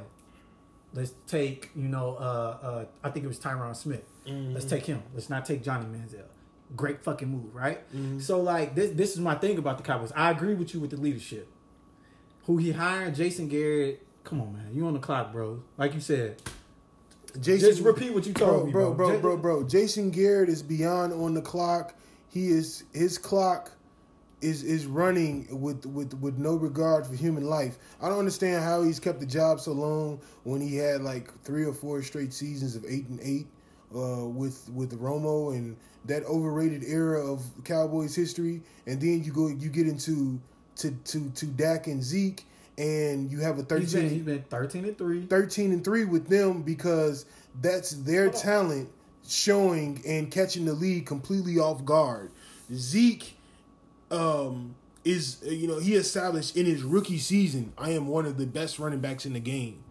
And then these past two seasons he's established that I am in my opinion um the best running back in the game. So Zeke the best running back in the game to you? Yes, and the Aw, only the only challenge for the running back position in my eyes is Saquon Barkley. Um, those other running Saquon Bar- Barkley after one season better than Alvin Kamara. more upside, yes. Upside, I'm just saying better. I, I would take Alvin Kamara right now. Right, right, right, right. Well, I mean, I see would- what you're saying. No, I I would take. I Alvin Kamara right now see what you're too because you got Drew Brees, so you got somebody that the defense has to absolutely respect. You know what I'm saying? But if we're talking about individual versus individual, if you traded right now, straight up, Alvin Kamara for Saquon Barkley, we're not talking about the Giants' future being as bright. Let's call it what it is. And we're talking about if you put Saquon over there in New Orleans, we're talking about uh, uh, um, New Orleans being talked about as a straight Super Bowl contender. Once you put Saquon over there No, in no, a no, straight up I, trade, I, I see what you So mean. he's a better player. I, I see what you mean. I think he, like you said, better upside. But I think that's them, them two guys. Because Alvin Kamara, a dog. Like, Right. he's a dog. He, I think he catch. but his upside is what's making him the better player. Because, like I, what said, you're trade him straight up. I see what you're saying. Better than Le'Veon Bell. Yes, Le'Veon Bell. Look, look at look. At, okay, they're in the same situation as far no, as no, no. no, Jets got a better team. and no, no, no, and, and that's not. But that, that's not helping you though. No, no. I'm just asking. That's the not helping the cause. Okay, so here's what I'm saying. They're in the same situation as far as this. They both got young quarterbacks. They both got a young receiving group. They both got so, so, young defenses. so I, no, well, that so, that at best, if you gonna get if you gonna get your best out of either one of these groups, you're gonna get a group that's gonna surprise you. You're not gonna get a group that you like. Okay, I'm looking at this team and they gonna come in and they gonna kill. No, just got a decent. the team. only they, they the both of these squads is built around a running back. The success of the running back. So, so Jets got a decent team. I would say. I would say. I was just asking the question. I'm throwing out. no, no, no. throwing I'm, I'm not. I'm answering. If running back. Le'Veon Bell or Saquon Barkley, God forbid, have an early season injury, we have a team in the running for the number one pick. That's how trash No, no, these no, teams no, are. No, no, you're wrong about the Jets. I'm gonna tell you. I'm gonna I'm gonna, I'm gonna be completely honest. The Jets have way better talent than the Giants. Way better talent. Sam Darnold or Daniel Jones. I'm taking Sam Darnold. Robby Anderson, the wide receiver from the Jets. He had, a, I think he had a thousand yards of receiving last year. I'm taking him over any. I don't even know who's the receivers on the Giants. Name me a receiver on the Giants. The the the first of all, Like- the Giants made a smart decision. Now, when you say something as simple as who do you want, Sam Darnold or do you want Daniel Jones? It's really not that simple, and here's why: because they chose they the the, the Giants. Looking at the player, I know, I understand it. I understand, but here's it was a package deal because here's why: the Giants chose to have Saquon over um, Sam Darnold, and then and then we're going to draft Daniel Jones. So if you go back to the draft and they pass on Saquon, take Sam Darnold, who they getting in this draft? You feel me? So they waited on the quarterback because this is a can't miss running back But- prospect. But, but what I'm saying, I'm not, I'm not saying them not drafting them is nothing bad. What I'm saying is just play, just looking at the player. I'm taking Sam Darnold over Daniel Jones. I'm pretty sure you is too. I'm taking the Jets, also who have Jamison Crowder, who used to play for the Redskins. He's way better than anybody on the Giants wide receiver and core. I would take C.J. Mosley, inside linebacker, over anybody on inside linebacker for the Giants. I couldn't even name you the inside linebacker, bro. Like that team is bad. So what I'm saying is Le'Veon has is in a better situation. Cause you said same situation. Nah, bro. Le'Veon in a better situation. I'm just throwing out running back names. I'm not disagreeing with you about Saquon. I'm just throwing out different names to see is he if you you know, will say he better than this person or that person. Like a Ty Gurley, is he better than Ty Gurley? You mean the Todd Todd Gurley is raw, but you mean the guy that's losing time to a. Uh, He- he's losing. Let's let's. We got to call it what it is. He's losing time to a role player running back who's had a few teams already. He was hurt. His knees. He got He got arthritis. he got arthritis in his knees. so I'm just saying, talent wise, okay, is Ty Gurley better? as far as upside in the NFL, Saquon Barkley is top five amongst damn near any position. No, I agree. I'm not disagreeing. I'm just We're throwing out talking about a guy that's going to be superstar. He is Roc Nation's premier football athlete. So like we we not talking about just some guy. I didn't say. I no, didn't no, say he was I, just I know. Oh, okay, okay. I know. okay, I know. I know. We not. We, we. we- I'm just putting it out there for, for for the perspective of the audience. He's not just some some football player. This guy is going to be great. But let me let me break it down to the last team for this NFC East, the Philadelphia Eagles. The Philadelphia Eagles. I got them at number one because they have a returning player similar to the Dallas Cowboys, but I believe that um, DeSean Jackson will have more impact on the Philadelphia Eagles than Jason Witten will have on the Dallas Cowboys. Jason Witten more of a leadership role. I know. Uh, DeSean Jackson is still currently playing. Right, right, right. So Right. I think it's two different entities, like two Right. different things. I want But but see, here's what it, like Jason Witten is more leadership, but here's the thing about it. He's, Coach on the field. What is he helping? he he helping. He let, helping. let- let- let me Go say ahead, this. go What go what he helping? And what I mean by that is okay. So the real problem with with Dallas as a team, as far as the negative attention, is Ezekiel Elliott. But he's played with Ezekiel Elliott before, so he's not going to change Zeke because they're from two different eras. He is all he's a, a almost forty year old tight end, and you're talking about a twenty five year old running back the, the the age gap, the difference, the racial cultural experience, he's not going to have that connection with So- that type of so I don't think that he's there to control said Zeke. I think he's there to help said Cowboys, not one particular player.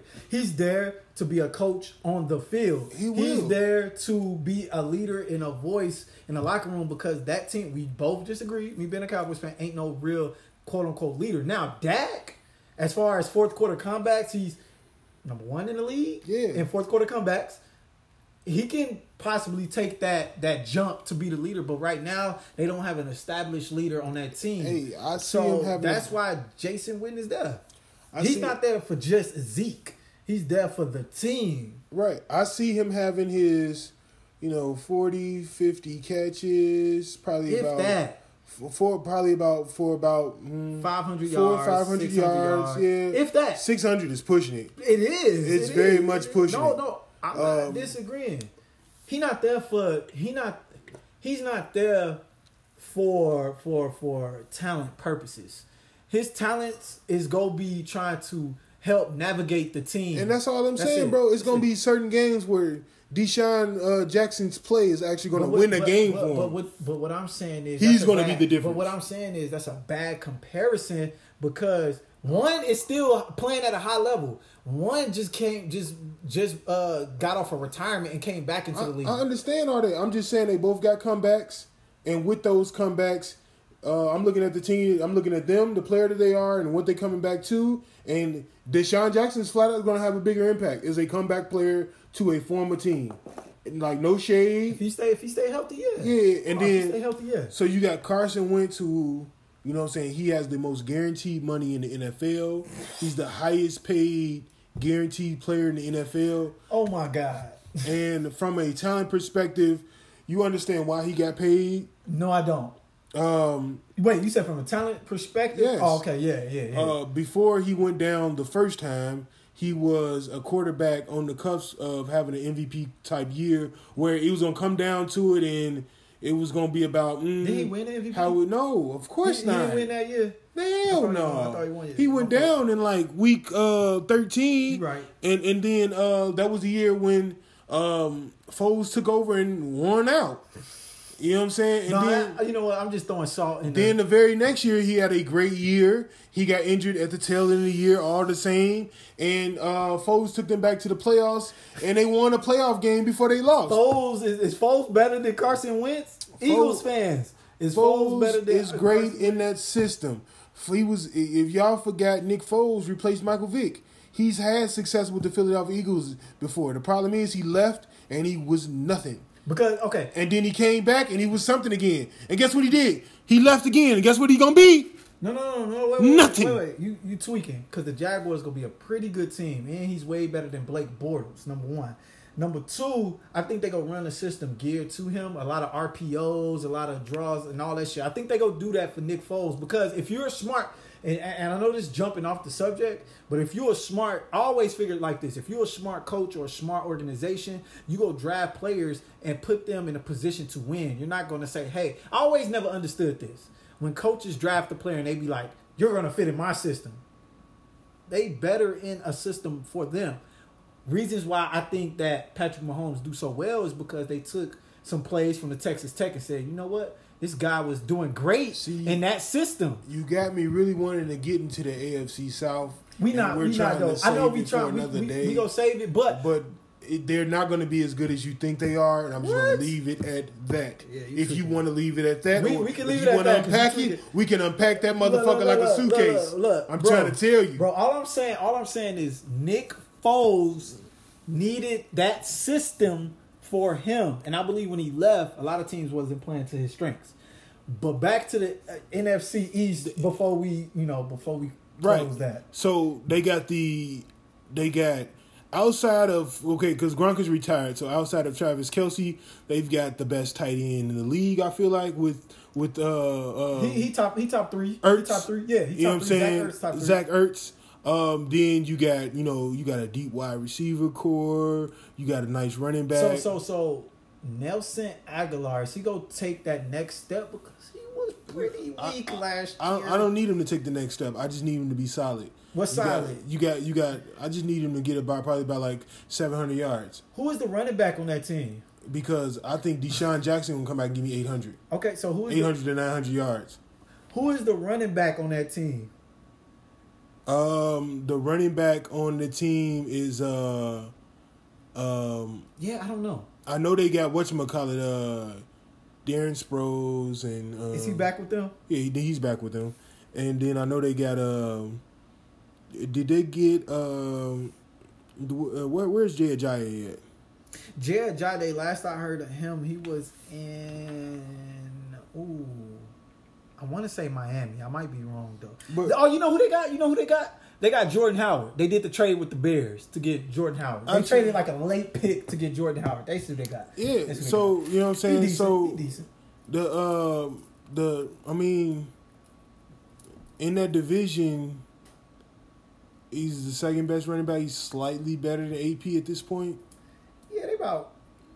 Yeah, I mean, not well more than. but no, he's not the second. because- Not in, he's not the second in that division. He's probably like No, third, 'cause Saquon- Saquon, Yeah, I'm- I'm yeah, tweeting. okay, yeah, yeah. No, no, we we almost tweet. I They, think they we were all, thinking, but everybody yeah. just heard me Yeah, going about yeah, how yeah. I feel about Saquon. So, uh, so, but, um, so, and with the slightly better Adrian Peterson, what I'm saying with that is Adrian Peterson at 34, 35 can get me 700, 800, 900 yards in a season, and a young man, um, Jordan Howard is getting like He gotta stay a thousand, twelve hundred yards. You think he can get a thousand? No, no, he can't. That's what he normally was getting with Chicago. Well, well- on this roster, it's going to be pass first because Wentz was paid. Wentz is the guy. They're going to be pass happy. They're going to. Jordan Howard is really in a situation where um, this trade is going to give him actually, I think, uh, less usage than what he was getting in Chicago. Like they was using him in Chicago, but So they drafted Tarik Cohen. He was the change of pace guy. Yeah, and yeah. and they're going to be able to they're going to use him here, but uh, it's it's really a pass system. The defense is still defense decent. the defense. Yeah, the defense is still that, so they still going to be the best team in this division, but it's still the NFC least. Uh, yeah, so you saying NFC least, you tweaking number one because, like I said, our history speaks for itself. Like let, us keep it honest. As a Cowboys fan, do not brag on the I'm Eagles not. I'm not. and the Giants' recent I'm not. success. Fuck, first of all, first of all, I'm not bragging on that. Fuck them. I'm just saying the history of the division speaks for itself. It's been one of the Are we best. talking about uh, five year, or ten year, or I'm twenty year history? about the because history. If you want your look, team ain't pretty good wanna- over the last you- 20 if years. You want to hold on, hold on, hold on, hold on. And I wanted to get back on my team before we jump. That that that hit a point. Remember, we was talking about uh Jason Garrett, and we were saying how he wasn't a leader and all that stuff. The team's been pretty good over the last three years. Let let's just chop it up. Last three years, or do you want to go five? I can go five if you want to. But the last three, they've been pretty good. So they've been last three. Last year, ten and six. Year, you know, 2017, nine and seven. 2016, 13 and three. They're pretty good. That's pretty good, right? It's pretty good. Two playoffs wins within three years. Division winners, two out of the three years. it's they've winning based on shock value that thirteen and three year. Uh, Zach and uh, Zeke and uh, Dak just really just caught the league completely off guard uh, with their play. I mean, you got a rookie, So you go. So okay. So you got a rookie quarterback, you got a rookie running back, and and then the next year you go twelve and four. No, no. Next year they went nine and seven. Oh, that was the nine and seven year, and they just missed and the that was playoffs. that was I the think. year when they was injuries and z- Zeke bad tweet. bad leadership because it wasn't Zeke's fault. Yep. It was the it was ownership. It was management that Yep. should have said Zeke, you're having legal issues. Handle that. Yep. Yep. I we agree. will we will keep the team at bay, and you come back to us and be the All Pro running back that you are. I agree. And That's then their went, tweak. And then they went ten and six last year and won the division. right. They won. so so last three years they've been upward. So they've been on the cusp of moving upward. they won the division, and I'm going to say this, and I know Cowboys fans is going to feel how they feel about this, but it is the truth when because the Philadelphia was the team at the top. So the reason why that the Cowboys won the division last year is because the Philadelphia Eagles stirred the pot. If they would have came back into the season with Foles as the quarterback, the the chemistry, the camaraderie, the the overall morale of the team of the Philadelphia Eagles would have been at the point that they left off at with the Super Bowl run, and we would have seen a different outcome of the Hold on, hold on, season. hold on. So you was just big up in Carson Wentz, but now you saying they should have started Nick Foles. So help me clarify this: who you want, Nick Foles or Carson Wentz? Because I was just saying Nick Foles, he played better than Carson Wentz as far as taking them further and doing so. Which one you want, Nick Foles or Carson Wentz? Because I'm a little confused here because Well, that- Carson Wentz got the bag. That's why he's like you said. That's why he began to start, and for talent reasons. That's the thing. It just depends on the question that you ask me. So if you, who do I want moving forward? I want Carson Wentz because he's got all the he's got all the uh, requisite weapons as far as like he can he got all the tools, he can do all the throws and everything. can he's the obviously Yeah. younger guy and he's got more upside there. But if we're talking about what's better for the team, the team So won a championship with Nick Foles. So what you would have did? You would have traded Carson Wentz instead of giving him that contract. No. I So this is what they doing. No, no, no, no, no, no, no, what is you no. I'm should telling you, do? I'm confused. Uh, this is what they should have did after they won the championship with Nick Foles. They should have started this past season with Nick Foles as their starting quarterback. No, bro. And listen, you asked me what I think they should have did. Let me tell you the whole scoop. So they should have started Nick Foles, and if he struggled, we go back to Carson Wentz. Oh. You would have saved Carson Wentz more for the season, and you would have had him at the tail end, when he, which is when he got hurt.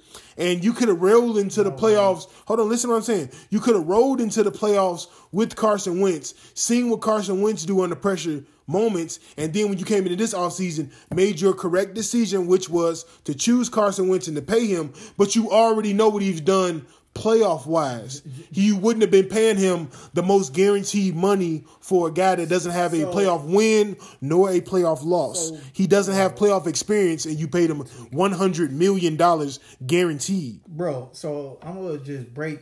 You you went through that whole you know part, and I'm gonna just say this much: you flip flopping because you. you I'm big- not. Yes, you is. I'm gonna tell you why. You bigging up the talent of Nick Foles, but when I brought up the talent of Nick Foles, you were saying they paid Carson Wentz, so they should have started him. Now you saying Nick Foles should have started because he took them to the Super Bowl. But that's what I was just saying like 10, 15 minutes ago. Like Nick Foles should have started. So which one is it? They paid Carson Wentz.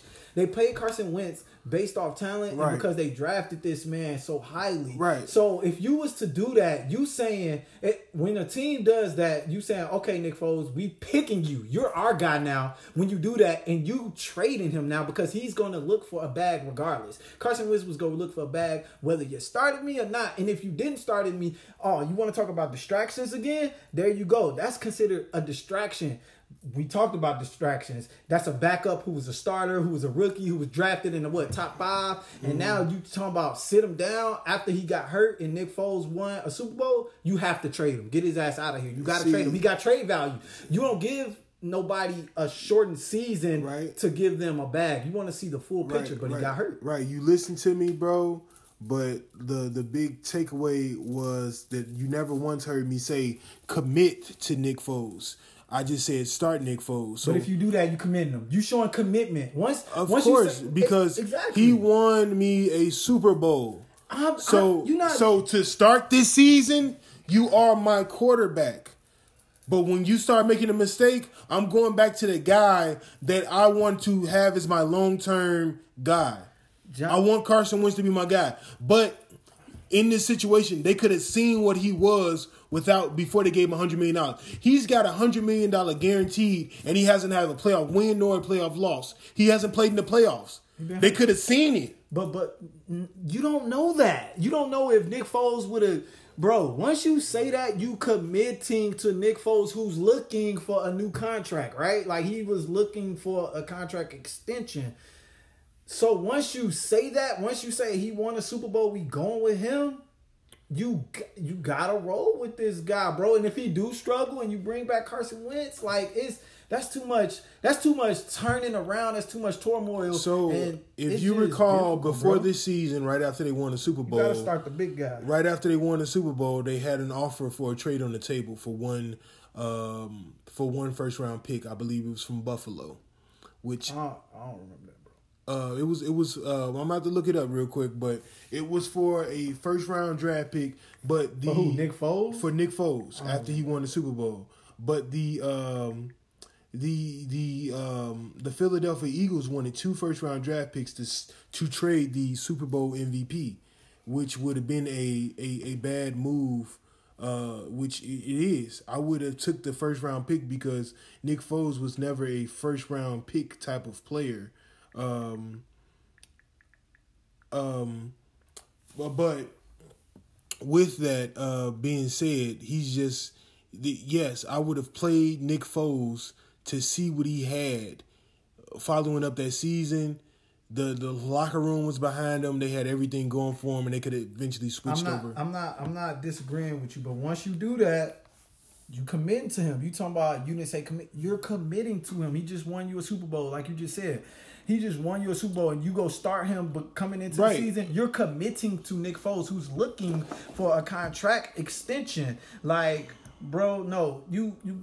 If you go keep Carson Wentz, you have to start him out the gate. He was the guy before Nick Foles got there even you know, even though I joke around Eagles fans and say you you lost your best quarterback because technically you kind of did.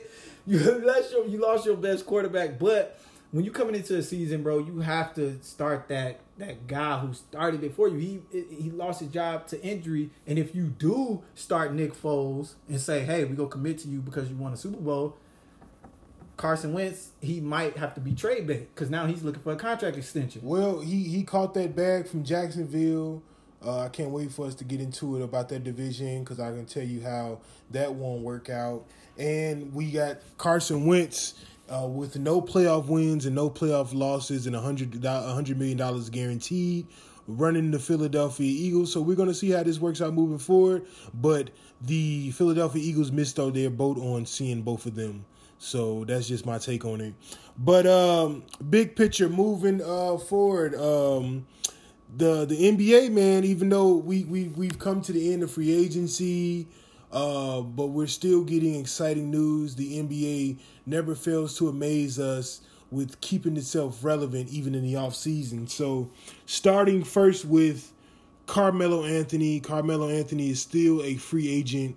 Carmelo Anthony is looking for a deal to get back into the league. Of course, we know that Melo is a future Hall of Famer, and he only played ten games last season, and he was released uh, unceremoniously from the Houston Rockets last season after a tumultuous start. Let's just call it what it is. Before James Harden went on his uh, historical run of scoring, um, so he did an interview, and I, bro, I'm pretty sure by now you've seen it as well. He did an interview on ESPN First Take with Stephen A. Smith, and I just want to get your thoughts on Carmelo Anthony as a.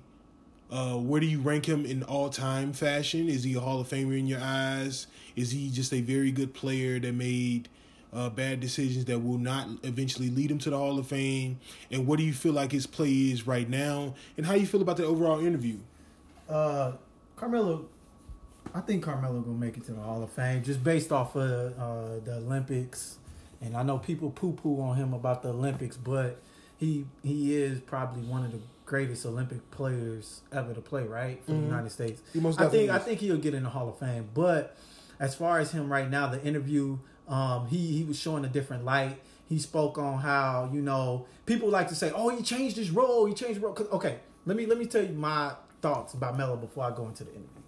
My thoughts on Melo was always, it's a reason he don't have a job. It never was talent. It was always about him comprehending what his role is.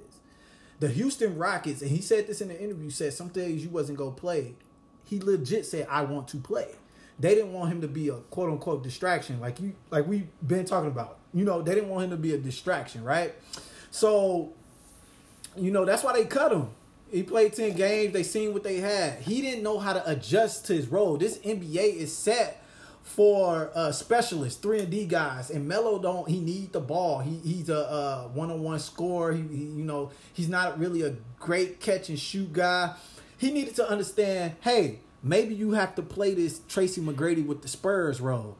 I was saying this shit when he got cut. Remember, I was telling you like this is maybe the role he might have to play. He might have to play that leadership role. It's a reason that Vince has a job, and I'm not saying Vince is better than him. I'm just saying it's a reason Vince had Atlanta Hawks said, "Hey, we gonna hold the spot for you," because he understood his role. That I might not play, I might not be in the rotation, you know, every game. But I gotta understand, you know, it's a bigger picture, and if I really want to play in the league, I might need I might need to change my way of thinking. Now, back to the interview, it sounded like he was changing of the guard, and he, you know, I can play that. You know, he was telling Stephen A. Smith, you know, I can change my role now, and I understand, you know, it just came as a shock value. That's what he said. Me going from New York to the Thunder, to the Thunder, to Houston, and getting cut. He said it was all a shock value because his his his grace of fall was hard and quick. Do you agree? No, You don't you don't agree with me? It was No. hard and quick. Okay, going from New York as a twenty point plus score, right, mm-hmm. to OKC. That that that fall wasn't big. Him going from no. All right, so let me give let me give my whole take on the whole starting with the interview. So the interview, in my opinion, was bad for Carmelo because Stephen A. was asking direct questions like, uh, I didn't say it was good for Carmelo. Right, right, right. I just, I just want, I just want to okay, give my okay. synopsis of Okay, it. okay, go ahead. my complete synopsis of it. So it was bad for Carmelo from this perspective. Carmelo acted like he is deaf to, uh, and deaf and blind to uh, social media and all type of outlets um, that cover sports if you've been watching TV for the last two or three years, especially sports, ESPN, Fox Sports, you heavenly know that Carmelo Anthony is on a decline and he needs to accept a role player position. Melo, how did you miss it? You saying that somebody needed to talk to you about your role, but the media has been talking to you. You know what I'm saying? Now, how you got from New York where you was the 20 point scorer and you were the the leader of the franchise and it's because of your franchise that you were put in that position for so long. You've never been in a position where you haven't been the 20 point scorer because your team hasn't been able to get you anybody else. Now you had Chris Porzingis, and guess what? When you got Chris Porzingis, you weren't exactly the best veteran. You didn't want to transition the team to Chris Porzingis. You definitely felt like then, and you probably still feel like now that you're a better player than Chris Porzingis. But So- but yeah, that I'm sorry, I ain't trying to. cut- But that goes to me saying again, Right. He didn't understand. So Stephen A. role. flat out asked him within the interview. He was like, "So if somebody would have asked you, what would you have said?" And Melo said, "I would have fought it a little bit." What do you mean you would have fought it a little bit? You just said that nobody talked to you about the role, but in a hypothetical situation, if somebody it. approached you, you would have fought it. So their prejudgment about you is correct by your own You admission. light. So when I was saying this, niggas was slandering me, wasn't they? They was like, Chris, you don't know what you're talking about. You don't know what you're talking about talent. I was like, it's never talent with this man. It was his role. You didn't understand your role, Carmelo. You didn't understand your fall for grace. And, and I do get this point. I do get to the point where his fall of grace was fast and quick, but he didn't understand that as a player. He should have looked at the at the fucking uh, Oklahoma City Thunder and was like, yeah, I think I'm gonna be a role player with this team. Like you can look at the team and just be like, yeah, I think I'm gonna be a role player with this It- team. Like Now here's the here's the thing where I disagree with you with. Okay, go ahead. It wasn't fast and quick his decline. It was the situation that he was put in to magnify his situation. Carmelo Anthony was no longer an all star player while he was still in New York. See, he was able to right he there. was able to average twenty points because you're putting up bad shots on a bad team. You know what I'm saying? The only guy taking shots away from him is Chris Kristaps Porzingis. So when you trade him into a situation, the only team that he wanted to go to originally was Houston. After a while, he opened the trade doors because he had a no trade clause to OKC and another team. I forgot what team that was. But really care. once OKC was in the mix, hey, we want to get let me get Enes Kanter out you, and that's what that was. and, and, and that's and, that, and that's what the, you don't have no disagreements because But I, but I've been saying that. but that's Melo. the situation. That, it wasn't that his game declined so fast because it declined right in front of our eyes. It's just that he went from being the best player on the cellar dweller on a bad team to being the third best player on a championship contender. And, and yeah, that's what, like I said, that's what I've been saying about Melo. When I mean fast and quick, for his mentality, it was fast and quick, right? But me looking in, like I was telling y'all, Melo is, you know, a role player, and he don't understand that he's a role player. He even stated he didn't understand that he was a role player. He said, "I had to play my role. You was forced to play a role." If you agree with me, right? Right, right, right. And, and back to the media telling them, not only can you watch major sports shows and, and, and the media is telling them, Melo, you need to take a step back. Chauncey Melo, said it. Melo, you need to be a role player. I If, if anybody out bad. there that's a fan of Carmelo Anthony, you disagree, guess what? I'm finna hold your feet to the fire right now. In his introductory press conference, did Carmelo not laugh and said, Hey yo, P, they said I gotta come off the bench. He was mad, bro, th- and that's what I was trying to tell people. They and they mad. when he got introduced to the Oklahoma City Thunder, the media was telling him, "Hey, Melo, you might want to come off the bench." He laughed at the notion. So, and then here's the thing: even if Carmelo Anthony accepts his role and say, "You know what? I want to, I want to focus at this point in my career. I want to focus on being a six man of the year." Let me tell you why that's not going to work. Because Carmelo Anthony is Carmelo Anthony. He's mellow. And when you let's just take the Houston Rockets for example, when you put him out there on the court with, uh, let's let's just run off a bench five for the, including Melo. So would you agree with this five right here? So let's go with uh, Austin Rivers, let's go with Melo, let's go with uh, uh, who's another one that shooters off the bench? James Ennis. Let's go with Nay, uh, uh, uh, and They still got James Ennis? yeah, they they still had him. Uh, they definitely had him last year. Yeah. Nene and let's go with Kenneth Faried. Let's let, well, look at that squad. Who do you want taking shots in on that squad? You know what I'm saying? Everybody telling them to take a step back, but just look at the situation that we put him in. So we put him out there with that five. But and Right. that, with and with that five, he most definitely take all the shots you want with that five. But that's not the Like, that- that's take- not But my thing. that's not what's best for the my team. thing- my, uh, well, my What- thing for Melo, we don't. My thing with Melo is mentally he didn't understand his step back from NBA grace, right? Uh-huh. But if he was put in a situation where he did come off the bench and he had the opportunity to still be mellow. I think that fits him better, Right. Than being a starter, trying to be a starter. But let me explain though. So with that with that starting five that I named, which once again I'm gonna go with uh, Austin Rivers, Melo, James Ennis, Kenneth Faried, and uh, Nene. Let's just say you throwing them five guys out there, the bench guys, right? With that, you're saying Melo take the shots that you want to take. If Melo's not getting it going in reserve minutes, which he's proven in three different situations, if you're playing me less minutes and I'm not able to get into my flow of the game that I'm used to getting into, I'm, my game is kind of thrown off. So if you're throwing this guy all the shots, you're not really getting that much performance from the bench. Now, here's what I would do with that same lineup. I'm playing through Austin Rivers. I want Austin Rivers to get out there, pick and roll, set up them shooters, and if we get caught in the half court, that's when I'm dumping into Melo.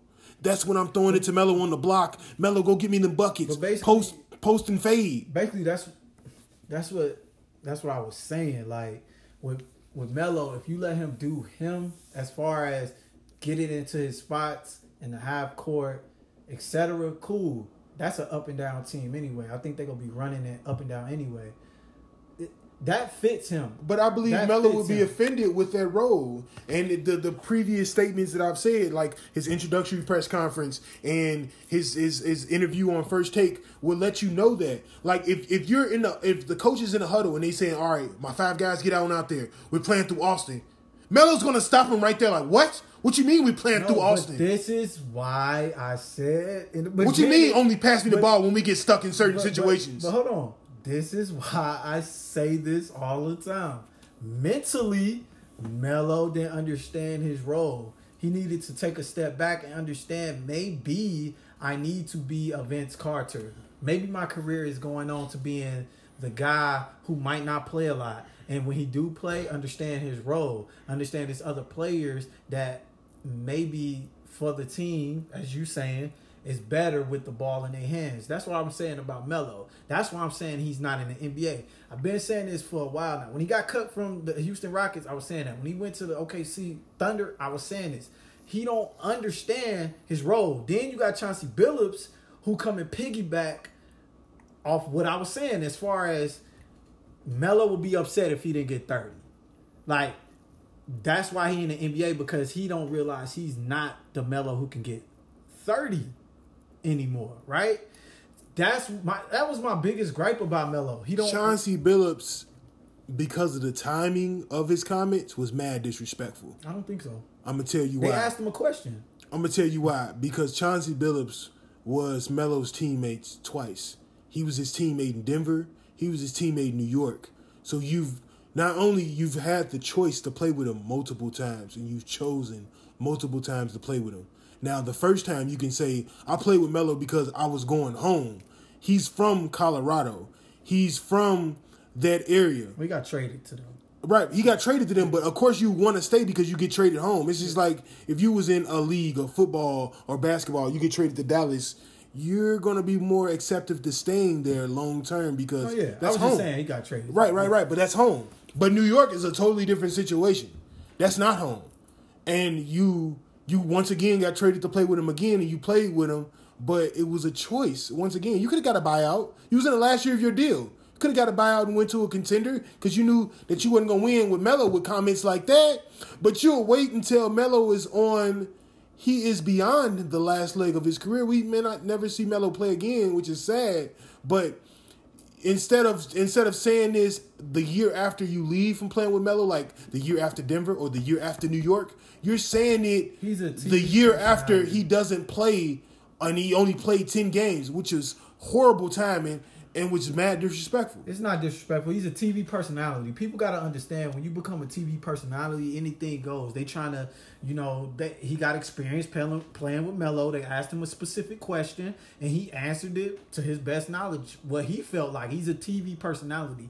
That what that's what makes him a great TV personality is the fact that he has connections and with players, right? That's what makes mm-hmm. him. I think the best TV personalities are the ones who actually played the game because they can give us the insight of things that me and you may not know. That's why Stephen Jackson is such a great. He, he's great. He's a TV personality now, but he's great because he's played in the league. Matt Barnes, another one. Every- played in the everybody- league. Gilbert played in the league. Everybody So- that played in the league, I don't want to see become commentators. Not commentators, No, I'm just saying speak on the game. The names that you're naming are the correct names Yeah. because those are not only players that play, but they contributed to not only winning situations, but they were in situations where they've at least had their own team. Stephen Jackson was the best player on the Bobcats before, the best player on the Hawks at one point in time. Like shit like that. Like but when you have players like for example a Ryan Hollins who is a career role I'm not- player, I'm not- I don't want to hear from you, But- but- but- especially if you're bashing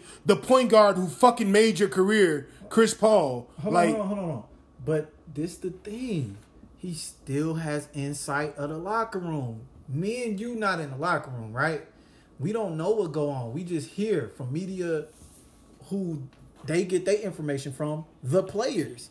So if Ryan Hollins have an insight now, mind you, being a TV personality, you also want to have that that that that what is it called? That uh shock value, right? Where you say certain shit. I hate Ryan Hollins, but I, I like I like It's hearing a- shit about the players. it's a fine line between shock value and you also have to be politically correct because you don't want to offend former pen, friends or colleagues and they feel like you're a sellout or, my- or, or Uncle Tom former player. So my thing is, who who really get? Uh, okay, so I don't have to like you to play with you.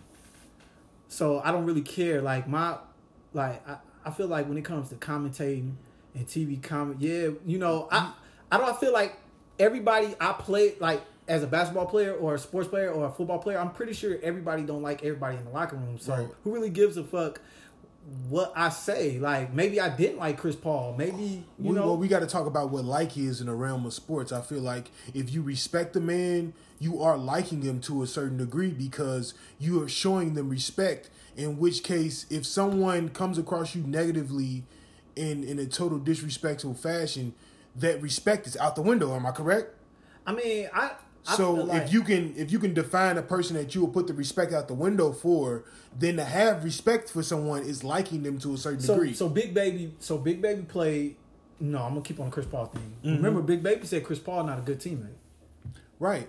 I mean, so But, but when you've had like- great teammates and then you've had you situations can respect where somebody and not like them. But right, right, right. but what I'm saying is with Big Baby, for example, when you've had great teammates, a la like a KG, a Paul Pierce, Rajon Rondo, and so on and so forth, and then you go into a situation where you play with great players, but people are wondering why they don't win, you're able to speak on that and then you're able to analyze the difference because he's went from a championship situation to a potential championship situation in the Clippers. And it's it was always an element missing between Chris Paul, Blake Griffin and DeAndre Jordan of why they couldn't win and they all had their own piece to the pie. DeAndre Jordan, you couldn't get your uh, free throw shooting to suffice the situation to be in late game stretches.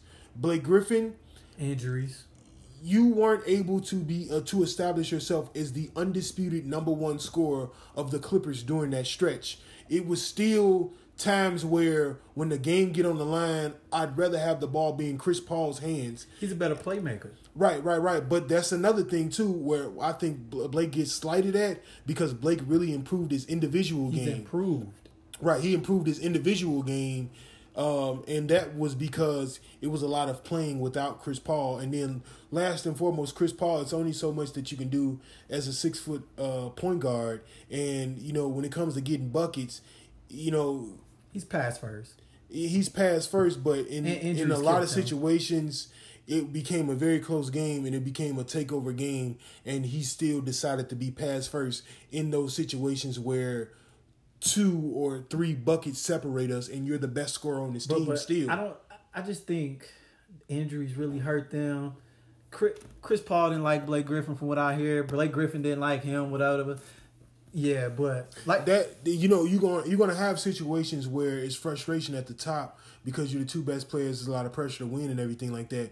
But the best of the best they win regardless of the drama. Shaq and Kobe is is exclusive proof of it. It's levels And to it- this. it is Come levels it's to levels it to and the quality of those players speak to it. But Shaq have have spoken on it many times. Just because they're all-time great players when you look at what really surrounds Shaq and Kobe, it speaks to the greatness of Shaq and Kobe. They were surrounded with pure role players. There wasn't a player on there was like this guy is special uh, in the aspect of one day he can uh, he can develop into an all star or something like that with um, with Shaq and Kobe. It was always gonna be No, on the no, backs of right. Shaq and Kobe, and they had quality role players surrounding. So yeah, I, I'm not disagreeing with you with that, but it's levels to that. Like that comparison, I see where you're going with the comparison, but the comparison is lukewarm because it's like Shaq is way up there, Kobe is way up there, Chris Paul is, you know, Blake Griffin. They're not at the speaking level of the uh, or the um, playing level of Shaq and Kobe. because that's how their career turned out. But the trajectory, the the the the the star power, the buzz that surrounded Blake Griffin entering the league is it's it was uh, to a level that we haven't we've that we've rarely seen. Rather, we've seen it with Derrick Rose, we've seen it with Zion Williamson, we've seen it with LeBron. It was it's a different set of superstardom they put on Blake Griffin when he came in the league. With Chris Paul, we're talking about one of the all time greatest point guards, and when his game is over with, especially with him being in Oklahoma City now, we're gonna be talking about him as like the top three point guards that never win a championship. So like his upper echelon perspective of his game is crazy. Like you know what I'm saying? Like Oh yeah, yeah, I definitely agree. What a great podcast episode, and definitely this is opinionated facts. opinionated facts. Peace. Peace.